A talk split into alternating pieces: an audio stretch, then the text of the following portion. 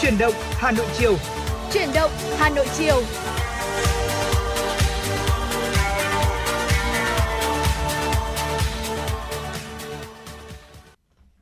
Xin chào mừng quý vị đến với chương trình chuyển động Hà Nội chiều của chúng tôi và thưa quý vị như thường lệ thì trên tần số FM 96 MHz vào thời điểm từ 16 đến 18 giờ thì chúng tôi sẽ lên sóng chương trình chuyển động Hà Nội chiều để có thể đồng hành với quý vị, gửi đến quý vị những uh, tin tức đáng quan tâm trong ngày, uh, những câu chuyện mà chúng ta cùng nhau thảo luận thêm trong cuộc sống liên quan tới những uh, chủ đề thường ngày uh, và không thể thiếu đó là những giai điệu âm nhạc và ngày hôm nay ở trên sóng đồng hành với quý vị đó là Phương Hà và Trọng Khương. Thưa quý vị, quý vị hãy nhớ số tổng đài của chúng tôi tôi là 024 3773 6688 cũng như fanpage của chuyển động Hà Nội FM 96 à, luôn sẵn sàng chờ đón những cuộc gọi cũng như là những tin nhắn, những comment của quý vị à, có thể là chia sẻ với những vấn đề trong cuộc sống này, một những chuyển động của Hà Nội trong một ngày qua hoặc là những tâm tư, tình cảm, những trạng thái cảm xúc của quý vị ờ, muốn được chia sẻ với sóng phát thanh hoặc là muốn gửi tặng cho người thân bạn bè của mình những món quà âm nhạc là một ca khúc thì hãy liên hệ về với chúng tôi. Chúng tôi sẵn sàng trở thành cầu nối để giúp quý vị có thể đến gần hơn với những người thân yêu của mình hoặc là lan tỏa xa hơn nhiều hơn những thông điệp tích cực đến với quý vị khán thính giả nghe đài. Và ngay bây giờ thì chúng tôi đã nhận được một yêu cầu âm nhạc đến từ một vị thính giả đã ờ, gọi điện về cho chúng tôi. À, vị thính giả muốn lắng nghe một ca khúc có tựa đề là Thời gian để yêu qua tiếng hát của Nguyên Thảo. Xin mời quý vị hãy cùng chúng tôi đến với không gian âm nhạc cùng chìm đắm trong ờ, những giai điệu về tình yêu trong ca khúc này nhé.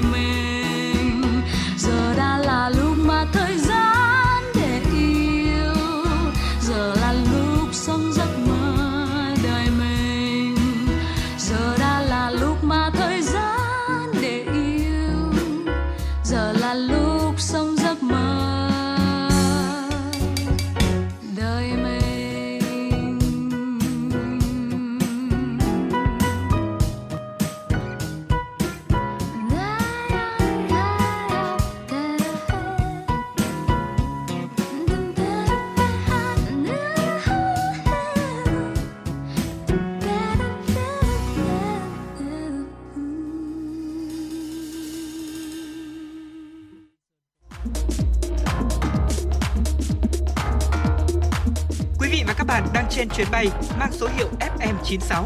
Hãy thư giãn, chúng tôi sẽ cùng bạn trên mọi cung đường. Hãy giữ sóng và tương tác với chúng tôi theo số điện thoại 024 3773 6688.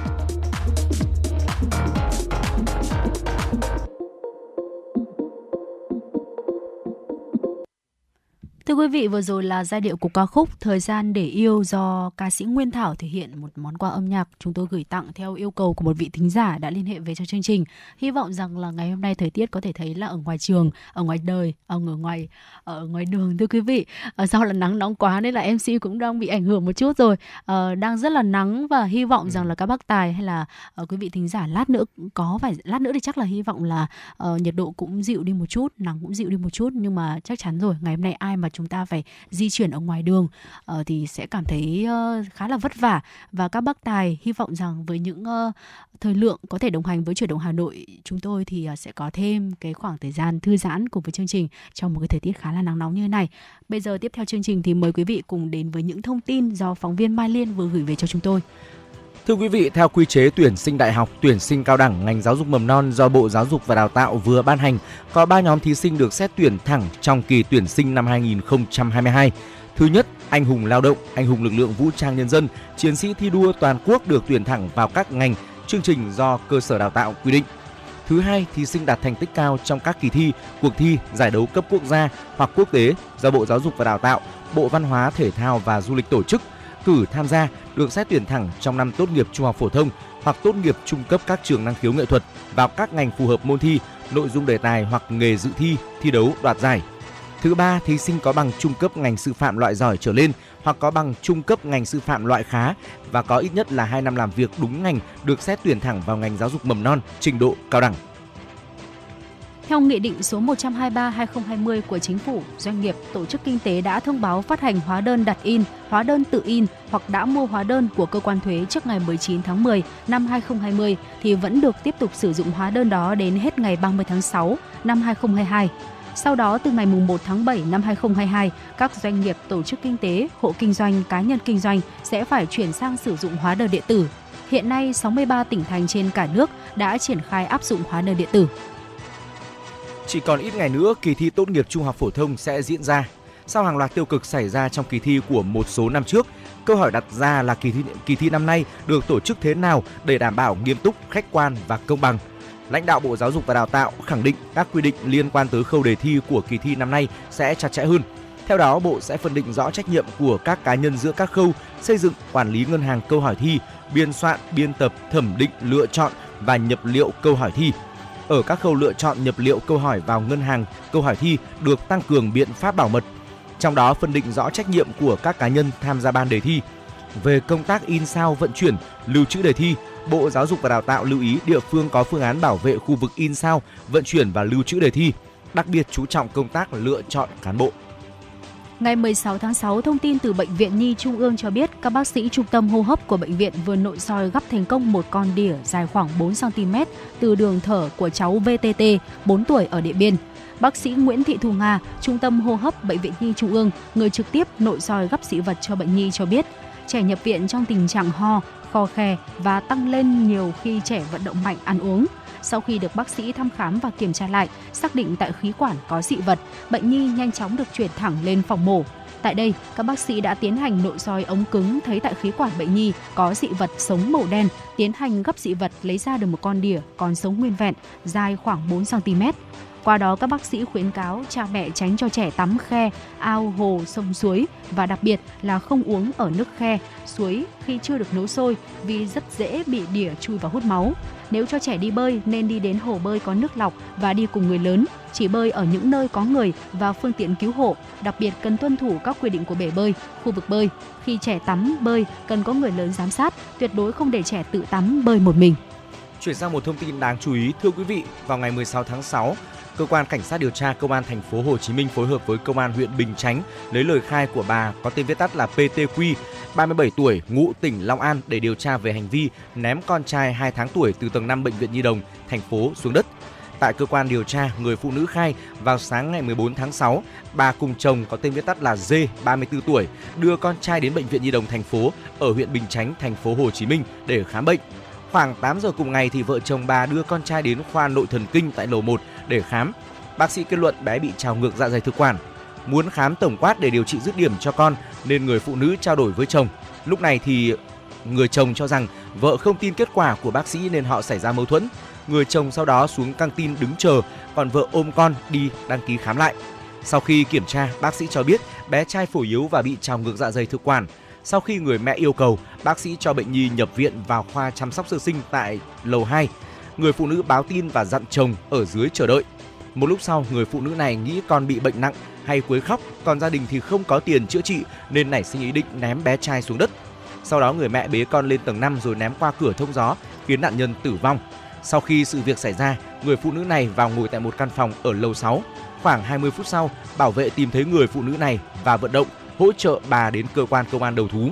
Bước đầu, cơ quan cảnh sát nghi ngờ người mẹ bị trầm cảm. Thưa quý vị, đó là những thông tin, những tin tức đầu tiên chúng tôi gửi tới quý vị và chuyển sang tiểu mục Sống khỏe cùng FM96 ở ờ, trong buổi chiều ngày hôm nay. À, có thể nói là trong mùa hè thì nước dừa là một cái thức uống mà nhiều người tìm đến. Và nếu như mà chúng ta di chuyển ở ngoài đường phố Hà Nội ở thời điểm này, à, có thể thấy rằng là khắp nơi họ đang bán nước dừa rồi, có thể thấy là mùa dừa đang vào rồi. Và dừa được bán rất là rẻ, giá thành rất là rẻ. Và chúng ta có thể mua ở ở bất cứ đâu rất là tiện. Uh, tuy nhiên thì uống nước dừa không phải là một cái điều đơn giản mà bên cạnh đó còn rất là nhiều những cái sai lầm tồn tại khi mà chúng ta uống không hề có để ý. Tuy nhiên thì nếu như mà mắc phải thì cũng rất dễ ảnh hưởng tới sức khỏe của chúng ta. Và trong tiểu mục Sống khỏe cùng FM96 ngày hôm nay thì hãy cùng với Phương Nga và Trọng Khương đi tìm hiểu xem là có những sai lầm nào khi chúng ta uống nước dừa trong mùa hè như thế này và những cái tác hại mà nó sẽ ảnh hưởng tới sức khỏe của chúng ta như như thế nào. À, thưa quý vị, trước hết là chúng ta cần lưu ý khi mà mới đi từ ngoài trời nắng về nhà thì không nên là lấy nước dừa và uống luôn. À, một trong những sai lầm là khi mà chúng ta uống nước dừa là uống khi mà đi ngoài trời nắng nóng về, bởi vì là khi mà đi nắng cơ thể sẽ tăng nhiệt. Nếu mà nếu mà uống nước dừa ngay thì rất là dễ bị say. À, cơ thể sẽ xuất hiện các triệu chứng thường gặp như là đầy bụng, ớn lạnh, à, buồn nôn à, hoặc là cảm giác là người nóng hầm hập bị sốt hoặc là thậm chí là sốt cao nữa, rồi thì là người mệt mỏi, chân tay bủn rủn à, lúc đó thì quả thực là cơ thể của chúng ta sẽ rất là yếu và mệt mỏi thưa quý vị. Vâng và uống trước khi đi ngủ cũng là một uh, sai lầm khi mà chúng ta sử dụng nước dừa. Nước dừa thì khiến cho cơ thể ờ, dễ bị căng bụng này. Nếu uống trước khi đi ngủ thì sẽ gây lợi tiểu, làm cho chúng ta phải uh, thức dậy trong đêm nhiều lần để đi tiểu.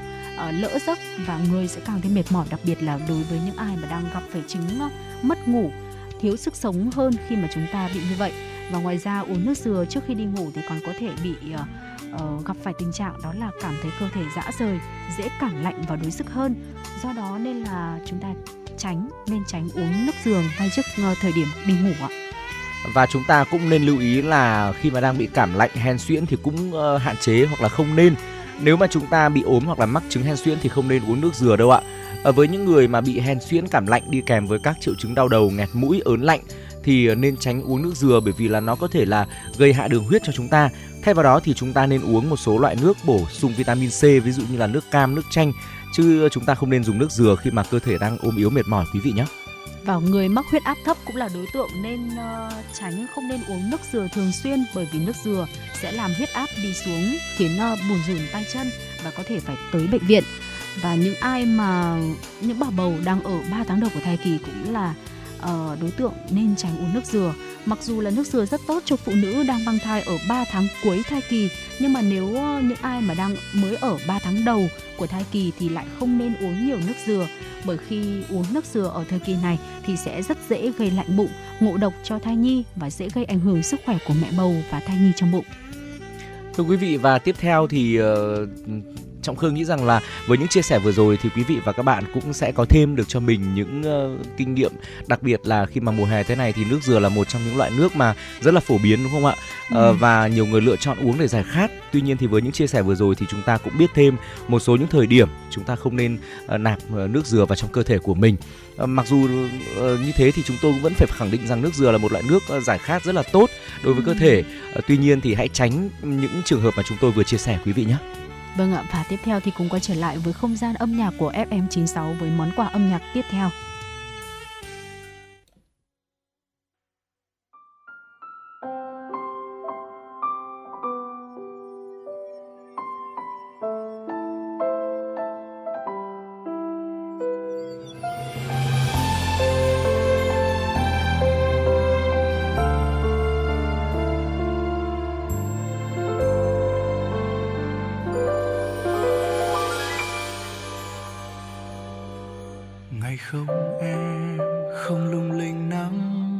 con đường. Dòng người lướt qua, riêng anh ngần ngơ, miên man. Và em hãy có biết, tim anh vẫn vương bóng hình, đợi mong. Nhưng anh nín lặng, không dám chạy đến bên em. Vì ngại em hững hờ vì sợ làm em xốn xao. Ngày không em, quán vắng không vang tiếng đàn. Ngày không em, sắc thắm hoa phai nhạt màu nhớ em. Em nơi chốn nào, anh mình mang nỗi nhớ khôn nguôi. Lòng anh khát chia buồn vui cùng em.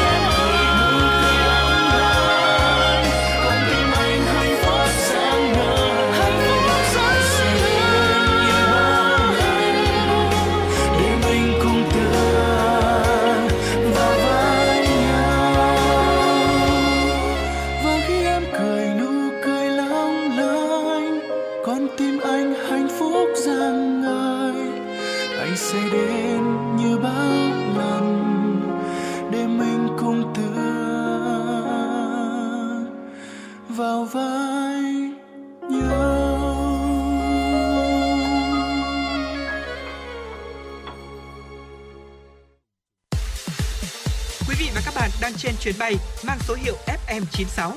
Hãy thư giãn, chúng tôi sẽ cùng bạn trên mọi cung đường. Hãy giữ sóng và tương tác với chúng tôi theo số điện thoại 024 3773 6688. Quý vị và các bạn vừa cùng chúng tôi lắng nghe giọng ca của nam ca sĩ Duy Khoa với ca khúc có tựa đề Bản tình ca đầu tiên và quay trở lại với chuyển động Hà Nội chiều hãy cùng tiếp tục đồng hành với Trọng Khương và Phương Nga qua những thông tin thời sự đáng chú ý ngay sau đây. Có hiệu lực từ ngày 15 tháng 6, thông tư 042022 của Bộ Giao thông Vận tải đã điều chỉnh thời gian học thực hành lái xe trong chương trình đào tạo lái xe ô tô. Theo đó, người học lái ô tô hạng B1 xe số tự động sẽ tăng thực hành trên đường từ 20 lên 24 giờ, hạng B1 xe số cơ khí và B2 tăng từ 36 lên 40 giờ và hạng C tăng thêm 3 giờ lên 48 giờ. Trong khi đó, số giờ thực hành trên sân tập ở các hạng lái xe đều giảm xuống. Việc tăng thời gian học lái xe trên đường trường được kỳ vọng sẽ giúp nâng cao chất lượng lái xe, giúp tài xế làm quen với các tình huống thực tế. Thưa quý vị, giảm thuế bảo vệ môi trường, tạm dừng trích nộp quỹ bình ổn giá xăng dầu, giảm thuế tiêu thụ đặc biệt với mặt hàng xăng dầu trong nước, rút ngắn thời gian điều hành, tăng nguồn dự trữ xăng dầu quốc gia là những giải pháp được các chuyên gia và doanh nghiệp đưa ra. Điều này sẽ giúp giảm áp lực tăng giá trong nước. Theo tính toán, với việc giảm thuế bảo vệ môi trường, thu ngân sách nhà nước từ mùng 1 tháng 4 đến hết năm 2022 sẽ giảm khoảng gần 24.000 tỷ đồng. Tuy nhiên, các chuyên gia cho rằng số tiền này ít hơn rất nhiều nếu so với phần tiền ngân sách thu được từ thuế nhập khẩu khi giá xăng dầu liên tục tăng từ đầu năm cho đến nay. Công an quận Hoàn Kiếm, Hà Nội đã ra quyết định khởi tố vụ án khởi tố bị can đối với Phạm Thị Hằng sinh năm 1992, trú tại số 6 ngách 25 Trường Trinh, quận Đống Đa, Hà Nội và Hoàng Hải Nam sinh năm 1996, trú tại số 9 ngõ 176 Ngọc Lâm, quận Long Biên, Hà Nội về hành vi mua bán trái phép chất ma túy. Trước đó, qua công tác nắm tình hình địa bàn, đội cảnh sát điều tra tội phạm về ma túy, công an quận Hoàn Kiếm phát hiện Phạm Thị Hằng có biểu hiện mua bán trái phép chất ma túy. Hằng xuất hiện trên mạng xã hội với hình ảnh sang chảnh nhưng không chứng minh được nguồn tiền ăn chơi. Do vậy, đơn vị đã bố trí trinh sát theo dõi mật phục. Khoảng 20 giờ 30 ngày 2 tháng 6, tại khu vực ngã ba Đình Ngang Cửa Nam, phường Cửa Nam, quận Hoàn Kiếm trinh sát phát hiện Phạm Thị Hằng có dấu hiệu giao dịch ma túy. Tổ công tác đội cảnh sát điều tra tội phạm về ma túy đã ập đến kiểm tra, bắt quả tang nữ quái này đang giao cho Hoàng Hải Nam 4 viên thuốc lắc và một gói ketamin. Khám xét khẩn cấp nơi ở của Phạm Thị Hằng, Công an quận Hoàn Kiếm thu giữ thêm một cân điện tử, 24 viên thuốc lắc và 23 gam ma túy đá. Hiện Công an quận Hoàn Kiếm tiếp tục củng cố hồ sơ, xử lý các đối tượng theo quy định. Thưa quý vị, thời gian vừa qua các đối tượng tội phạm trên không gian mạng không ngừng gia tăng hoạt động với rất nhiều chiêu trò, thủ đoạn tinh vi khó lường, trong đó có hành vi làm giả mạo các trang thông tin điện tử của lực lượng công an nhân dân. Từ các trang web giả mạo này, chúng thực hiện hành vi lừa đảo, chiếm đoạt tài sản của người dân, gây ra tình trạng mất an ninh trật tự, gây ảnh hưởng đến uy tín của lực lượng công an nhân dân. Số tiền gần 6 tỷ đồng trong tài khoản của một người phụ nữ đã bị biến mất chỉ sau vài cuộc điện thoại. Thủ đoạn lừa đảo của các đối tượng không mới vẫn là gọi điện thoại mạo danh cơ quan công an đang điều tra chuyên án mua bán trái phép chất ma túy. Nhưng người phụ nữ đã hoàn toàn tin tưởng khi chúng hướng dẫn chị cài đặt ứng dụng mạo danh Bộ Công an có hình ảnh hiển thị công an hiệu và mang tên Bộ Công an vào điện thoại di động. Trước, uh, trước những diễn biến này thì Bộ Công an tiếp tục chỉ đạo công an các đơn vị, địa phương tăng cường các biện pháp phòng ngừa, đấu tranh với các hoạt động giả mạo cơ quan nhà nước, lợi dụng không gian mạng để lừa đảo, xâm hại quyền và lợi ích chính đáng của nhân dân. Đồng thời tích cực tuyên truyền nâng cao cảnh giác và hướng dẫn nhân dân sớm phát hiện, tố giác các hành vi phạm tội này. Theo cơ quan công an, thời gian tới loại tội phạm này không ngừng gia tăng hoạt động và tiếp tục có diễn biến khó lường. Mục tiêu là chúng vẫn làm giả các website của các cơ quan công quyền, đặc biệt là của cơ quan công an nhằm lừa đảo chiếm đoạt tài sản. Chính vì vậy, việc đề cao cảnh giác của mỗi người dân chính là biện pháp hữu hiệu để ngăn chặn phòng ngừa loại tội phạm này. Tổng thu ngân sách trên địa bàn Hà Nội được do cơ quan thuế quản lý thu ước 6 tháng đầu năm nay thực hiện được 164.875 tỷ đồng, đạt 58,5% dự toán, tăng 22,8% so với cùng kỳ năm 2021. Thông tin trên được Cục Thuế Hà Nội cho biết vào ngày 16 tháng 6. Tổng thu không bao gồm tiền thuế và tiền thuê đất dự kiến được gia hạn thời hạn nộp trong 6 tháng đầu năm nay theo Nghị định số 34-2022 NDCP của Chính phủ về gia hạn thời hạn nộp thuế giá trị gia tăng, thuế thu nhập doanh nghiệp, thuế thu nhập cá nhân và tiền thuê đất trong năm 2022 thu ngân sách đạt kết quả khả quan trong bối cảnh dịch Covid-19 được kiểm soát, nền kinh tế mở cửa, nhiều doanh nghiệp hoạt động trở lại. Thời gian qua, ngành thuế thủ đô cũng đẩy mạnh công tác thanh kiểm tra sau hoàn thuế nhằm hạn chế tối đa hiện tượng khai không đúng hồ sơ hoàn thuế, giá trị gia tăng nhằm chiếm đoạt số tiền hoàn thuế của nhà nước, tăng cường việc thanh kiểm tra theo chuyên đề với các lĩnh vực rủi ro cao về thuế như thương mại điện tử, giao dịch liên kết, chuyển nhượng vốn, chuyển nhượng bất động sản, nhà đất, hoàn thuế, ước 6 tháng năm 2022, toàn ngành hoàn thành là 6.197 cuộc thanh kiểm tra, đạt 40% kế hoạch. Tổng số xử lý qua thanh kiểm tra ước thực hiện 2.755 tỷ đồng, trong đó giảm thuế giá trị gia tăng được khấu trừ 259 tỷ đồng, giảm lỗ 1.258 tỷ đồng, tổng thuế truy thu, truy hoàn và phạt 1.237 tỷ đồng. Trong 6 tháng còn lại của năm nay, để phấn đấu hoàn thành và hoàn thành vượt mức dự toán thu ngân sách được giao, Cục Thuế Hà Nội triển khai nhiều giải pháp, trong đó đẩy mạnh tuyên truyền, hỗ trợ người nộp thuế, tiếp tục chủ động đổi mới phương thức tuyên truyền hỗ trợ, tháo gỡ khó khăn, vướng mắc cho người nộp thuế, tạo mọi điều kiện thuận lợi nhất trong việc thực thi chính sách pháp luật về thuế, qua đó giúp doanh nghiệp, người nộp thuế duy trì ổn định, mở rộng và phát triển sản xuất kinh doanh. Thưa quý vị, vào khoảng 10 giờ ngày hôm nay 16 tháng 6, một nữ tài xế khoảng 35 tuổi lái ô tô con mang biển số thành phố Hồ Chí Minh di chuyển trên quốc lộ 1 hướng thành phố Hồ Chí Minh đi Đồng Nai. Khi đến trạm thu phí đầu cầu Đồng Nai, thành phố Biên Hòa, ô tô con va chạm với xe buýt số 150 mang biển số 51B 30374 chạy cùng chiều. Cú va chạm khiến ô tô lật ngửa chắn ngang một làn qua trạm thu phí. Nữ tài xế cùng hai người khác trên phương tiện may mắn không bị thương. Vụ việc khiến giao thông trên quốc lộ 1 đoạn qua cầu Đồng Nai ùn tắc. Cơ quan chức năng thành phố Biên Hòa, tỉnh Đồng Nai đã đến xử lý hiện trường và điều tra nguyên nhân vụ tai nạn. Thưa quý vị, À, vừa rồi là những thông tin tiếp theo chúng tôi gửi tới quý vị ờ, được, được cập nhật bởi phóng viên Mai Liên. Còn bây giờ thì cùng quay trở lại với âm nhạc với ờ, giai điệu của ca khúc Quê hương tuổi thơ tôi với uh, giọng ca của ca sĩ Thu Phương.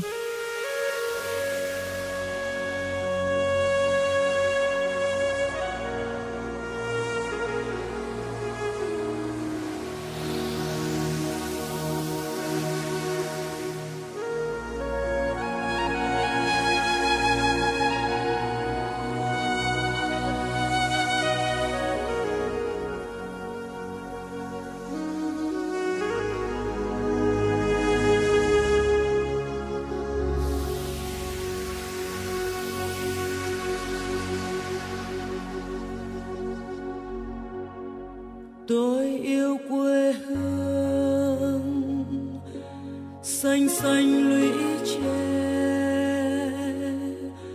Quê hương tuổi thơ, đi qua đời tôi. Đường làng quanh co, sông thu em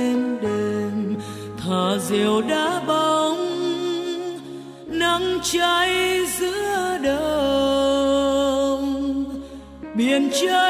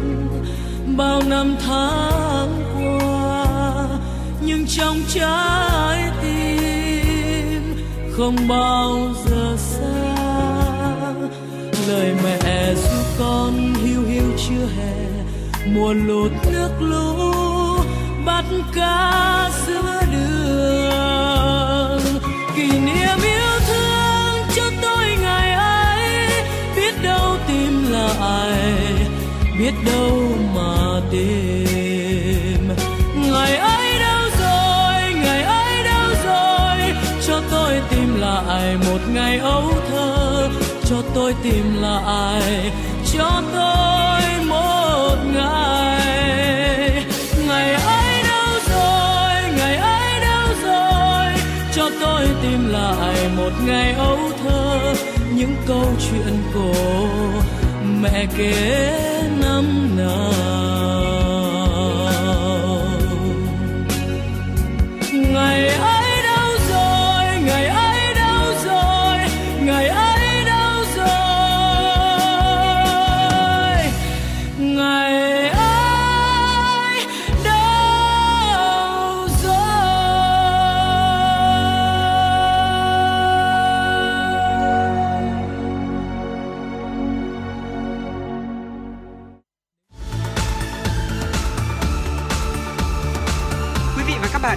Dõi kênh FM 96 MHz của đài phát thanh truyền hình Hà Nội. Hãy giữ sóng và tương tác với chúng tôi theo số điện thoại 024 3773 6688.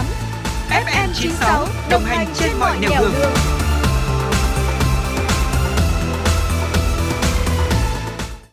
Quý vị và các bạn đang quay trở lại với chuyển động Hà Nội chiều. Và tiếp nối chương trình thì xin mời quý vị cùng chúng tôi đến với uh, tiểu mục về du lịch. Và ngày hôm nay thì chúng tôi muốn được chia sẻ đến với quý vị uh, những đặc sản độc đáo mà chỉ có ở Huế nhưng mà không nhiều người biết.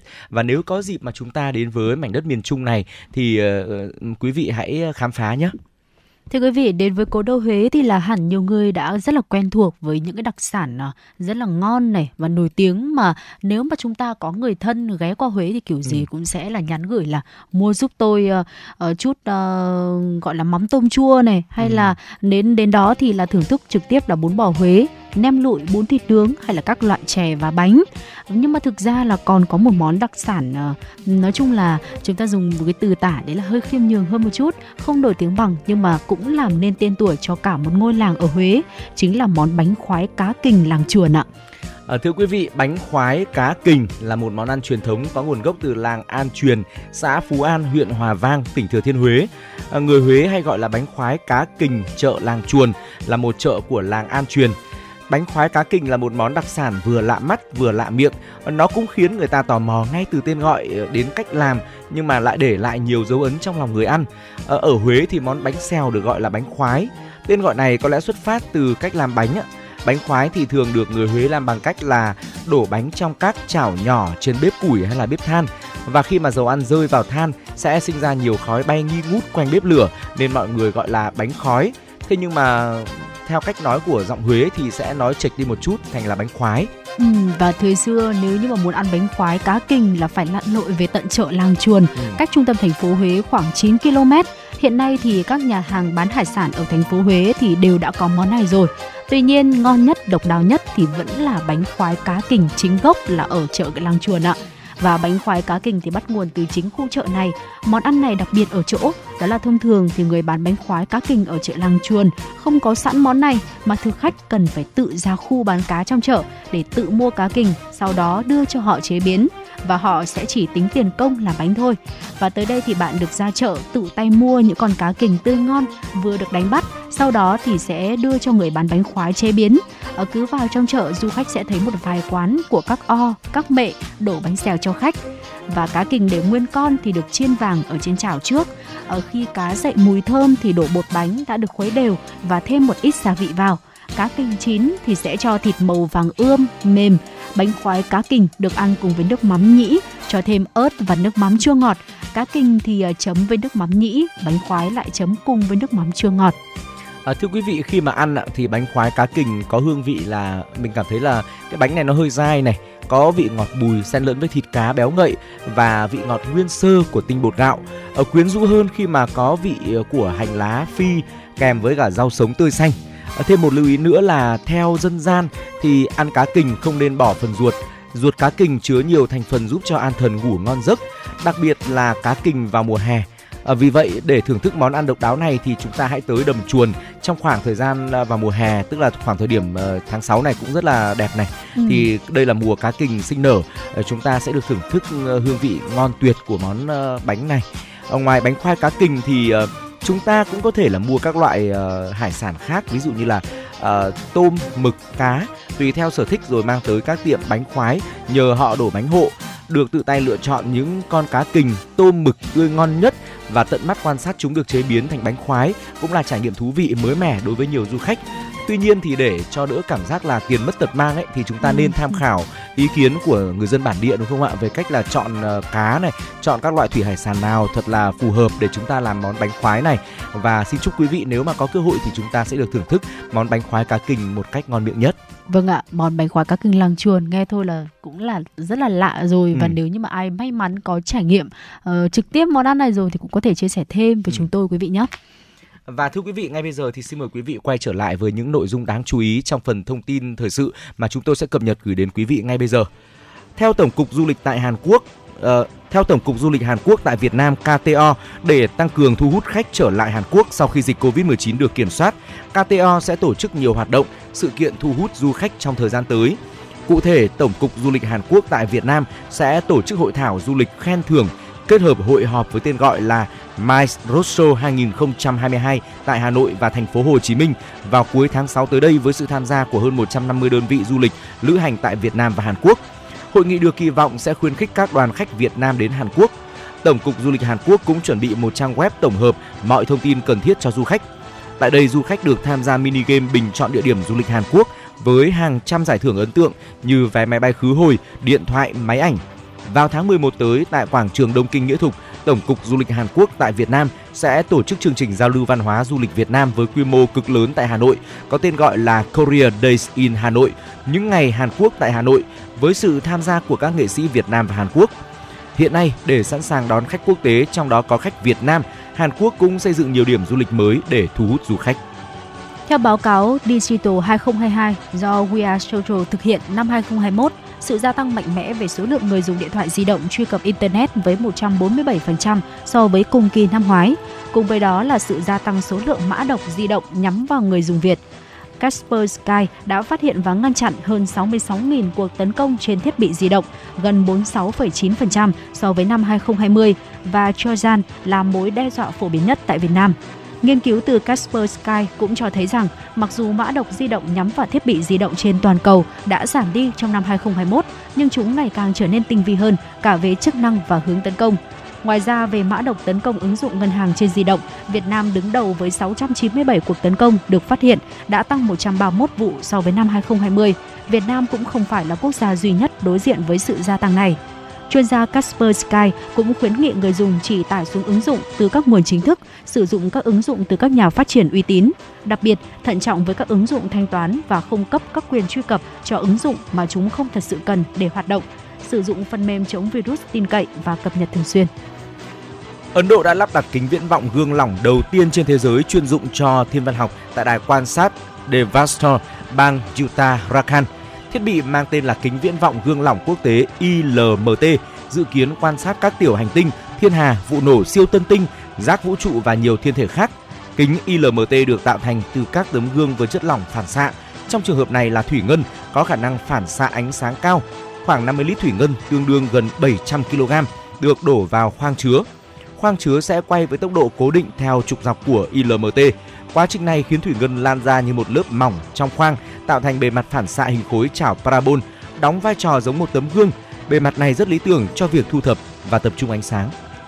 Công ty Gitai hợp tác với cơ quan thám hiểm hàng không vũ trụ Nhật Bản JAXA đã thiết kế và chế tạo R1, nguyên mẫu robot mặt trăng giống nhân mã. Robot có 4 chân gắn bánh xe, hai tay phía trước và hai camera thay cho mắt. Trong một thử nghiệm diễn ra gần đây tại cơ sở của JAXA với đất thì mặt trăng mô phỏng, R1 di chuyển qua địa hình gập ghềnh bằng 4 bánh xe và sử dụng bàn tay giống như chiếc kẹp để thao tác với các thiết bị. Đây là một trong số nhiều robot mà Gitai phát triển cho các mục đích khác nhau. Mục tiêu của công ty là đưa thiết bị của mình lên bề mặt mặt trăng khoảng giữa những năm 2020. Trước đó, trạm vũ trụ quốc tế ISS đã có một robot đồng hành cùng phi hành gia và các cánh tay robot, trong đó có cánh tay do Nhật Bản chế tạo. Cơ quan hàng không và vũ trụ Mỹ NASA cũng đã đưa vài robot lên sao hỏa. Tuy nhiên, chưa robot nào có những đặc điểm hình dáng như R1. À, thưa quý vị, một thông tin có thể là gây sốc cho cư dân thế giới, đó là mới đây, Nhật báo Khoa học và Công nghệ thuộc Bộ Khoa học và Công nghệ Trung Quốc đưa tin kính viễn vọng Sky Eye của nước này có thể đã phát hiện dấu hiệu của nền văn minh ngoài hành tinh. Tín hiệu sóng điện từ phổ hẹp do Sky Eye thu thập khác hoàn toàn những dữ liệu được ghi nhận trước đó. Theo Bloomberg, bài viết này đã bị xóa mà không rõ nguyên nhân. Trước khi bị bị gỡ, bài viết được nhiều báo khác trích dẫn, người dùng chia sẻ rộng rãi trên Weibo, ngầm khẳng định là Trung Quốc tuyên bố tìm ra dấu hiệu của người ngoài hành tinh. Các thông tin trong bài báo dẫn lời Zhang Tonjie, nhà khoa học nhà khoa học dẫn đầu Viện tìm kiếm trí thông minh ngoài trái đất SETI, được thành lập bởi Đại học Sư phạm Bắc Kinh, Đài quan sát thiên văn quốc gia của Học viện Khoa học Trung Quốc và Đại học California Berkeley của nước Mỹ. Sky Eye là kính viễn vọng vô tuyến lớn nhất thế giới, tên đầy đủ là kính viễn vọng hình cầu khẩu độ 500m FAST. Kính thiên văn này khởi động chương trình tìm kiếm dấu hiệu người ngoài hành tinh từ tháng 9 năm 2020 sau thời gian chạy thử nghiệm. Kích thước của Sky Eye tương đương với 30 sân bóng đá, khả năng phát hiện sao sung nhạy hơn là 2,5 lần so với đài thiên văn Arecibo tại Puerto Rico. Kính viễn vọng vô tuyến lớn thứ hai thế giới đã bị sập vào tháng 12 năm 2020. Theo Yang, các nhà khoa học đã phát hiện hai cụm tín hiệu đáng ngờ vào năm 2020 trong lúc xử lý dữ liệu thu thập từ một năm trước. Đến năm 2022 này, họ phát hiện thêm tín hiệu lạ lấy từ dữ liệu quan sát các mục tiêu ngoài hành tinh. Sky Eye rất nhạy cảm với giải vô tuyến tần số thấp, có thể đến từ các nền văn minh ngoài trái đất. Tất nhiên, vẫn cần thêm nhiều nghiên cứu bởi tín hiệu đáng ngờ có thể đơn thuần do nhiễu sóng vô tuyến. Theo Zhang, việc tìm kiếm người ngoài hành tinh bằng Skyeye sẽ không ảnh hưởng đến công việc quan sát thông thường mà FAST đang phục vụ, bao gồm tìm kiếm sao sung và các tín hiệu vô tuyến liên sao có thể cung cấp manh mối về sự hình thành của vũ trụ. Thêm một thông tin ờ, khoa học vũ trụ đáng chú ý thưa quý vị, ờ, đã bắt được tín hiệu vô tuyến từ một hành tinh giống trái đất nhận nhất vũ trụ. Ờ, có một tín hiệu vô tuyến bằng băng tần hẹp giống loại được con người sử dụng trong liên lạc điện tử, rất có thể có nguồn gốc từ Kepler, ở một hành tinh giống trái đất thuộc chòm sao Thiên Cầm.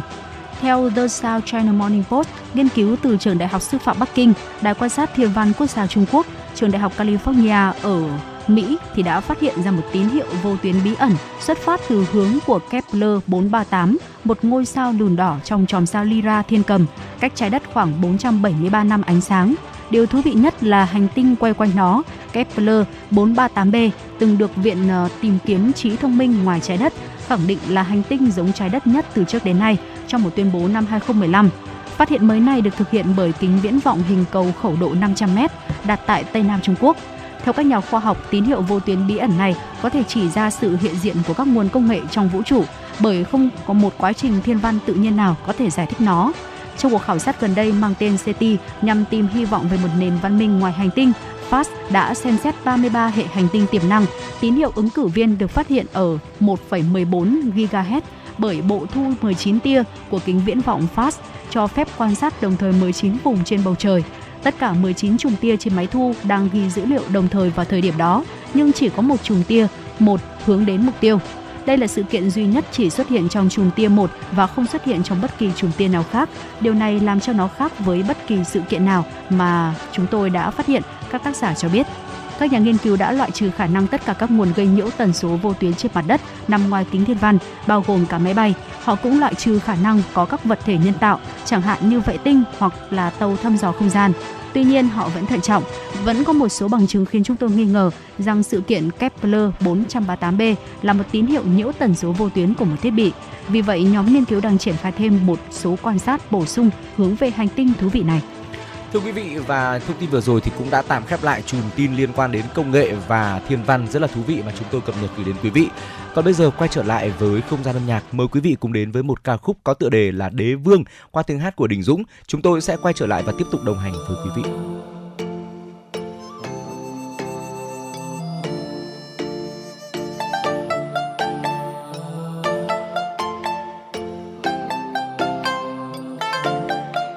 một bậc quân vương mang trong con tim hình hài đất nước ngỡ như dân an ta sẽ chẳng bao giờ buồn nào ngờ một hôm ngao du nhân gian chạm một ánh mắt.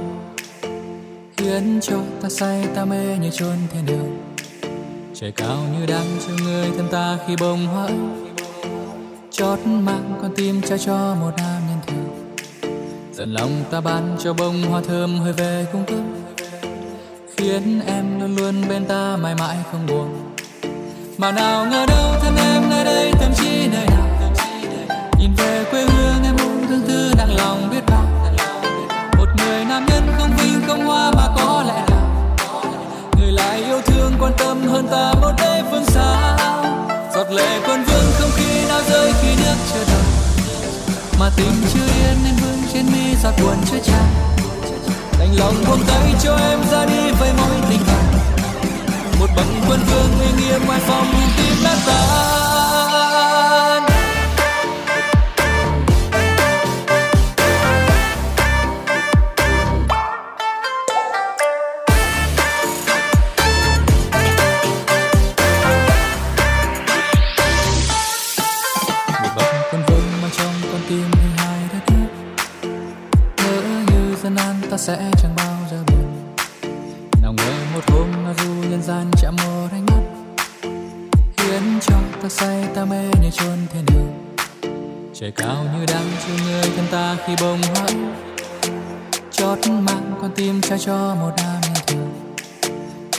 Ta ban cho bông hoa thơm hơi về cung cấp, khiến em luôn luôn bên ta mãi mãi không buồn.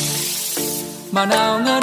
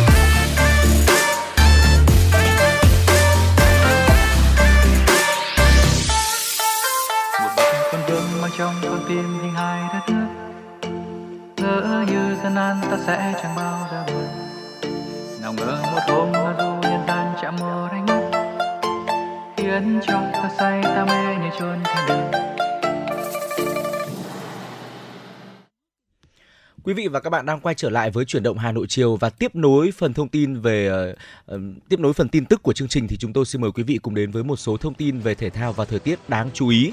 Uh, thưa quý vị, theo thông tin từ trang news.au của Australia, cho đến thời điểm này đã có 3 quốc gia muốn thay thế Trung Quốc đăng cai uh, Asian Cup 2023 bao gồm Qatar, Ả Rập Xê Út và Nhật Bản. Trước đó thì Australia được xem là ứng cử viên sáng giá để thay thế vị trí mà Trung Quốc để lại Tuy nhiên thì xứ sở chuột túi đã quyết định từ bỏ cuộc đua này. Cây bút của trang news.au cho biết Australia đã loại bỏ khả năng đăng cai Asian Cup vào năm sau vì giải đấu này quá gần với ngày tổ chức World Cup nữ 2023. Qatar, Ả Rập Xê Út và Nhật Bản đều được xem là ông lớn của châu Á cả về kinh tế lẫn bóng đá. Ngoài ra, việc có nhiều kinh nghiệm trong tổ chức các sự kiện thể thao lớn nhỏ cũng là cơ sở để những nước này chuẩn bị chu toàn cho vòng chung kết Asian Cup trong một thời gian ngắn. Trang News AU còn cho biết thêm là Qatar, Ả Rập Xê Út và Nhật Bản chính là những ứng viên sáng giá nhất để đăng cai vòng chung kết Asian Cup 2023 thay cho Trung Quốc, quốc gia đã không thể tiếp tục đăng cai do dịch bệnh bùng phát. Tháng 5 năm 2019, Trung Quốc được Liên đoàn bóng đá châu Á AFC chỉ định trở thành chủ nhà của vòng chung kết Asian Cup 2023. Tuy nhiên, do diễn biến phức tạp của dịch Covid-19, quốc gia này mới đây đã từ bỏ quyền đăng cai Ghi nhận khi nhận được thông báo này thì AFC đã trao nhiệm vụ cho cơ quan quản lý xác định các điều khoản và yêu cầu của một quá trình đăng cai khẩn cấp để tìm quốc gia mới thay thế cho Trung Quốc. Thưa quý vị, sau đây sẽ là một thông tin về thời tiết. Ở chiều nay ngày 16 tháng 6 thì nóng nắng nóng đã xảy ra trên khu vực từ Nghệ An đến Thừa Thiên Huế với nhiệt độ lúc 13 giờ phổ biến là từ 35 tới 36 độ, có nơi trên 36 độ C.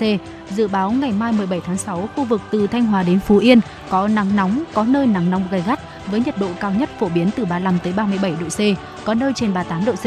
Khu vực đồng bằng Bắc Bộ và Hòa Bình cục bộ có nắng nóng với nhiệt độ cao nhất phổ biến từ 34 tới 36 độ C, độ ẩm tương đối thấp nhất trong ngày từ 50 tới 65%. Thời gian có nhiệt độ trên 35 độ C từ 13 tới 17 giờ. Ở khu vực Hà Nội ngày mai 17 tháng 6 cục bộ có nắng nóng với nền nhiệt độ cao nhất phổ biến từ 34 tới 36 độ C.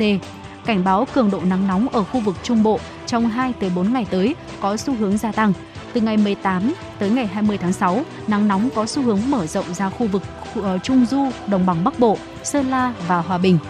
Cảnh báo một số tác động của nắng nóng tới quý vị thính giả do ảnh hưởng của nắng nóng kết hợp với độ ẩm trong không khí giảm thấp và gió Tây Nam gây hiệu ứng phơn thổi mạnh, nên có nhiều nguy cơ xảy ra cháy nổ và hỏa hoạn ở khu vực dân cư do nhu cầu sử dụng điện tăng cao và nguy cơ cháy rừng ở khu vực Trung Bộ. Ngoài ra, nắng nóng còn có thể gây tình trạng mất nước, kiệt sức, đột quỵ do sốc nhiệt đối với cơ thể người khi tiếp xúc lâu với nền nhiệt độ cao. Và chương trình chuyển động Hà Nội của chúng tôi sẽ liên tục cập nhật tới quý vị ở những ờ, thông tin dự báo thời tiết và những ờ, tip lưu ý cho chúng ta để làm sao giữ được sức khỏe cơ thể mình trong thời kỳ điểm nắng nóng như thế này. Quay trở lại với không gian âm nhạc thì xin mời quý vị cùng đến với một ca khúc có tựa đề là Tình xa lúc ban chiều. Một yêu cầu âm nhạc đến từ một vị thính giả cũng đã gọi điện về cho chương trình của chúng tôi. À, hy vọng đây là một món quà âm nhạc thật là tuyệt vời chúng tôi dành tặng cho quý vị trước khi chúng ta còn tiếp tục đồng hành với nhau trong 60 phút tiếp theo của chuyển động Hà Nội chiều. Giờ này yêu đuổi cho ai xem chớp mắt phố xa thiếu vắng ai đó đi màu anh thương em. Ngàn lần mãi sao mong em hạnh phúc nơi xa là điều mà anh mong muốn cho em bình yên nhé. Xin mạnh mẽ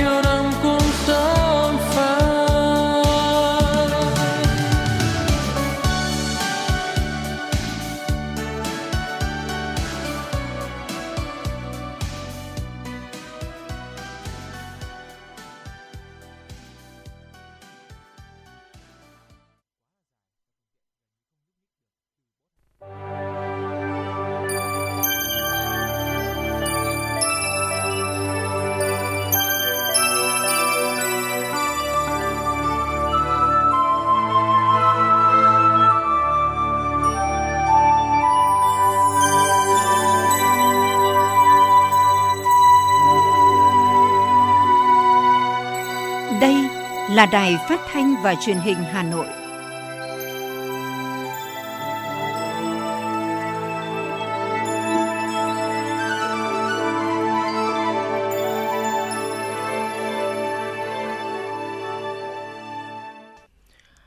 Quý vị và các bạn thân mến, bây giờ là 17 giờ rồi và chúng tôi là Trọng Khương và Phương Nga vẫn là những MC sẽ đồng hành cùng với quý vị trong 60 phút tiếp theo của chuyển động Hà Nội chiều. Thưa quý vị, chương trình của chúng tôi được phát trực tiếp trên tần số FM 96 MHz của Đài Phát thanh và Truyền hình Hà Nội, đồng thời cũng được phát trực tuyến trên trang web hanoitv.vn và tiếp nối 60 phút của chương trình chuyển động Hà Nội chiều vừa rồi. Ngay bây giờ xin mời quý vị cùng chúng tôi đến với một số thông tin thời sự đáng chú ý mà phóng viên của chương trình mới cập nhật và gửi về. Thưa quý vị, việc phát triển hợp đồng điện tử tại Việt Nam cần phải đáp ứng đủ các tiêu chí, đóng vai trò xây dựng và phát triển thị trường ứng dụng thực tế của hợp đồng điện tử, từ đó đáp ứng nhu cầu thiết yếu để hoàn tất quy trình ứng dụng thương mại điện tử, công nghệ thông tin trong hoạt động của doanh nghiệp. Đây là nhấn mạnh của Thứ trưởng Bộ Công Thương Nguyễn Sinh Nhật Tân tại Hội nghị phát triển hợp đồng điện tử tại Việt Nam, triển khai Nghị định 85 do Bộ Công Thương tổ chức sáng nay tại Hà Nội. Theo Thứ trưởng Bộ Công Thương Nguyễn Sinh Nhật Tân, thực tế, đối với hoạt động giao dịch xuyên biên giới, xuất nhập khẩu, các doanh nghiệp Việt Nam đã ký kết với các đối tác nước ngoài bằng các phương thức hợp đồng điện tử từ lâu nay.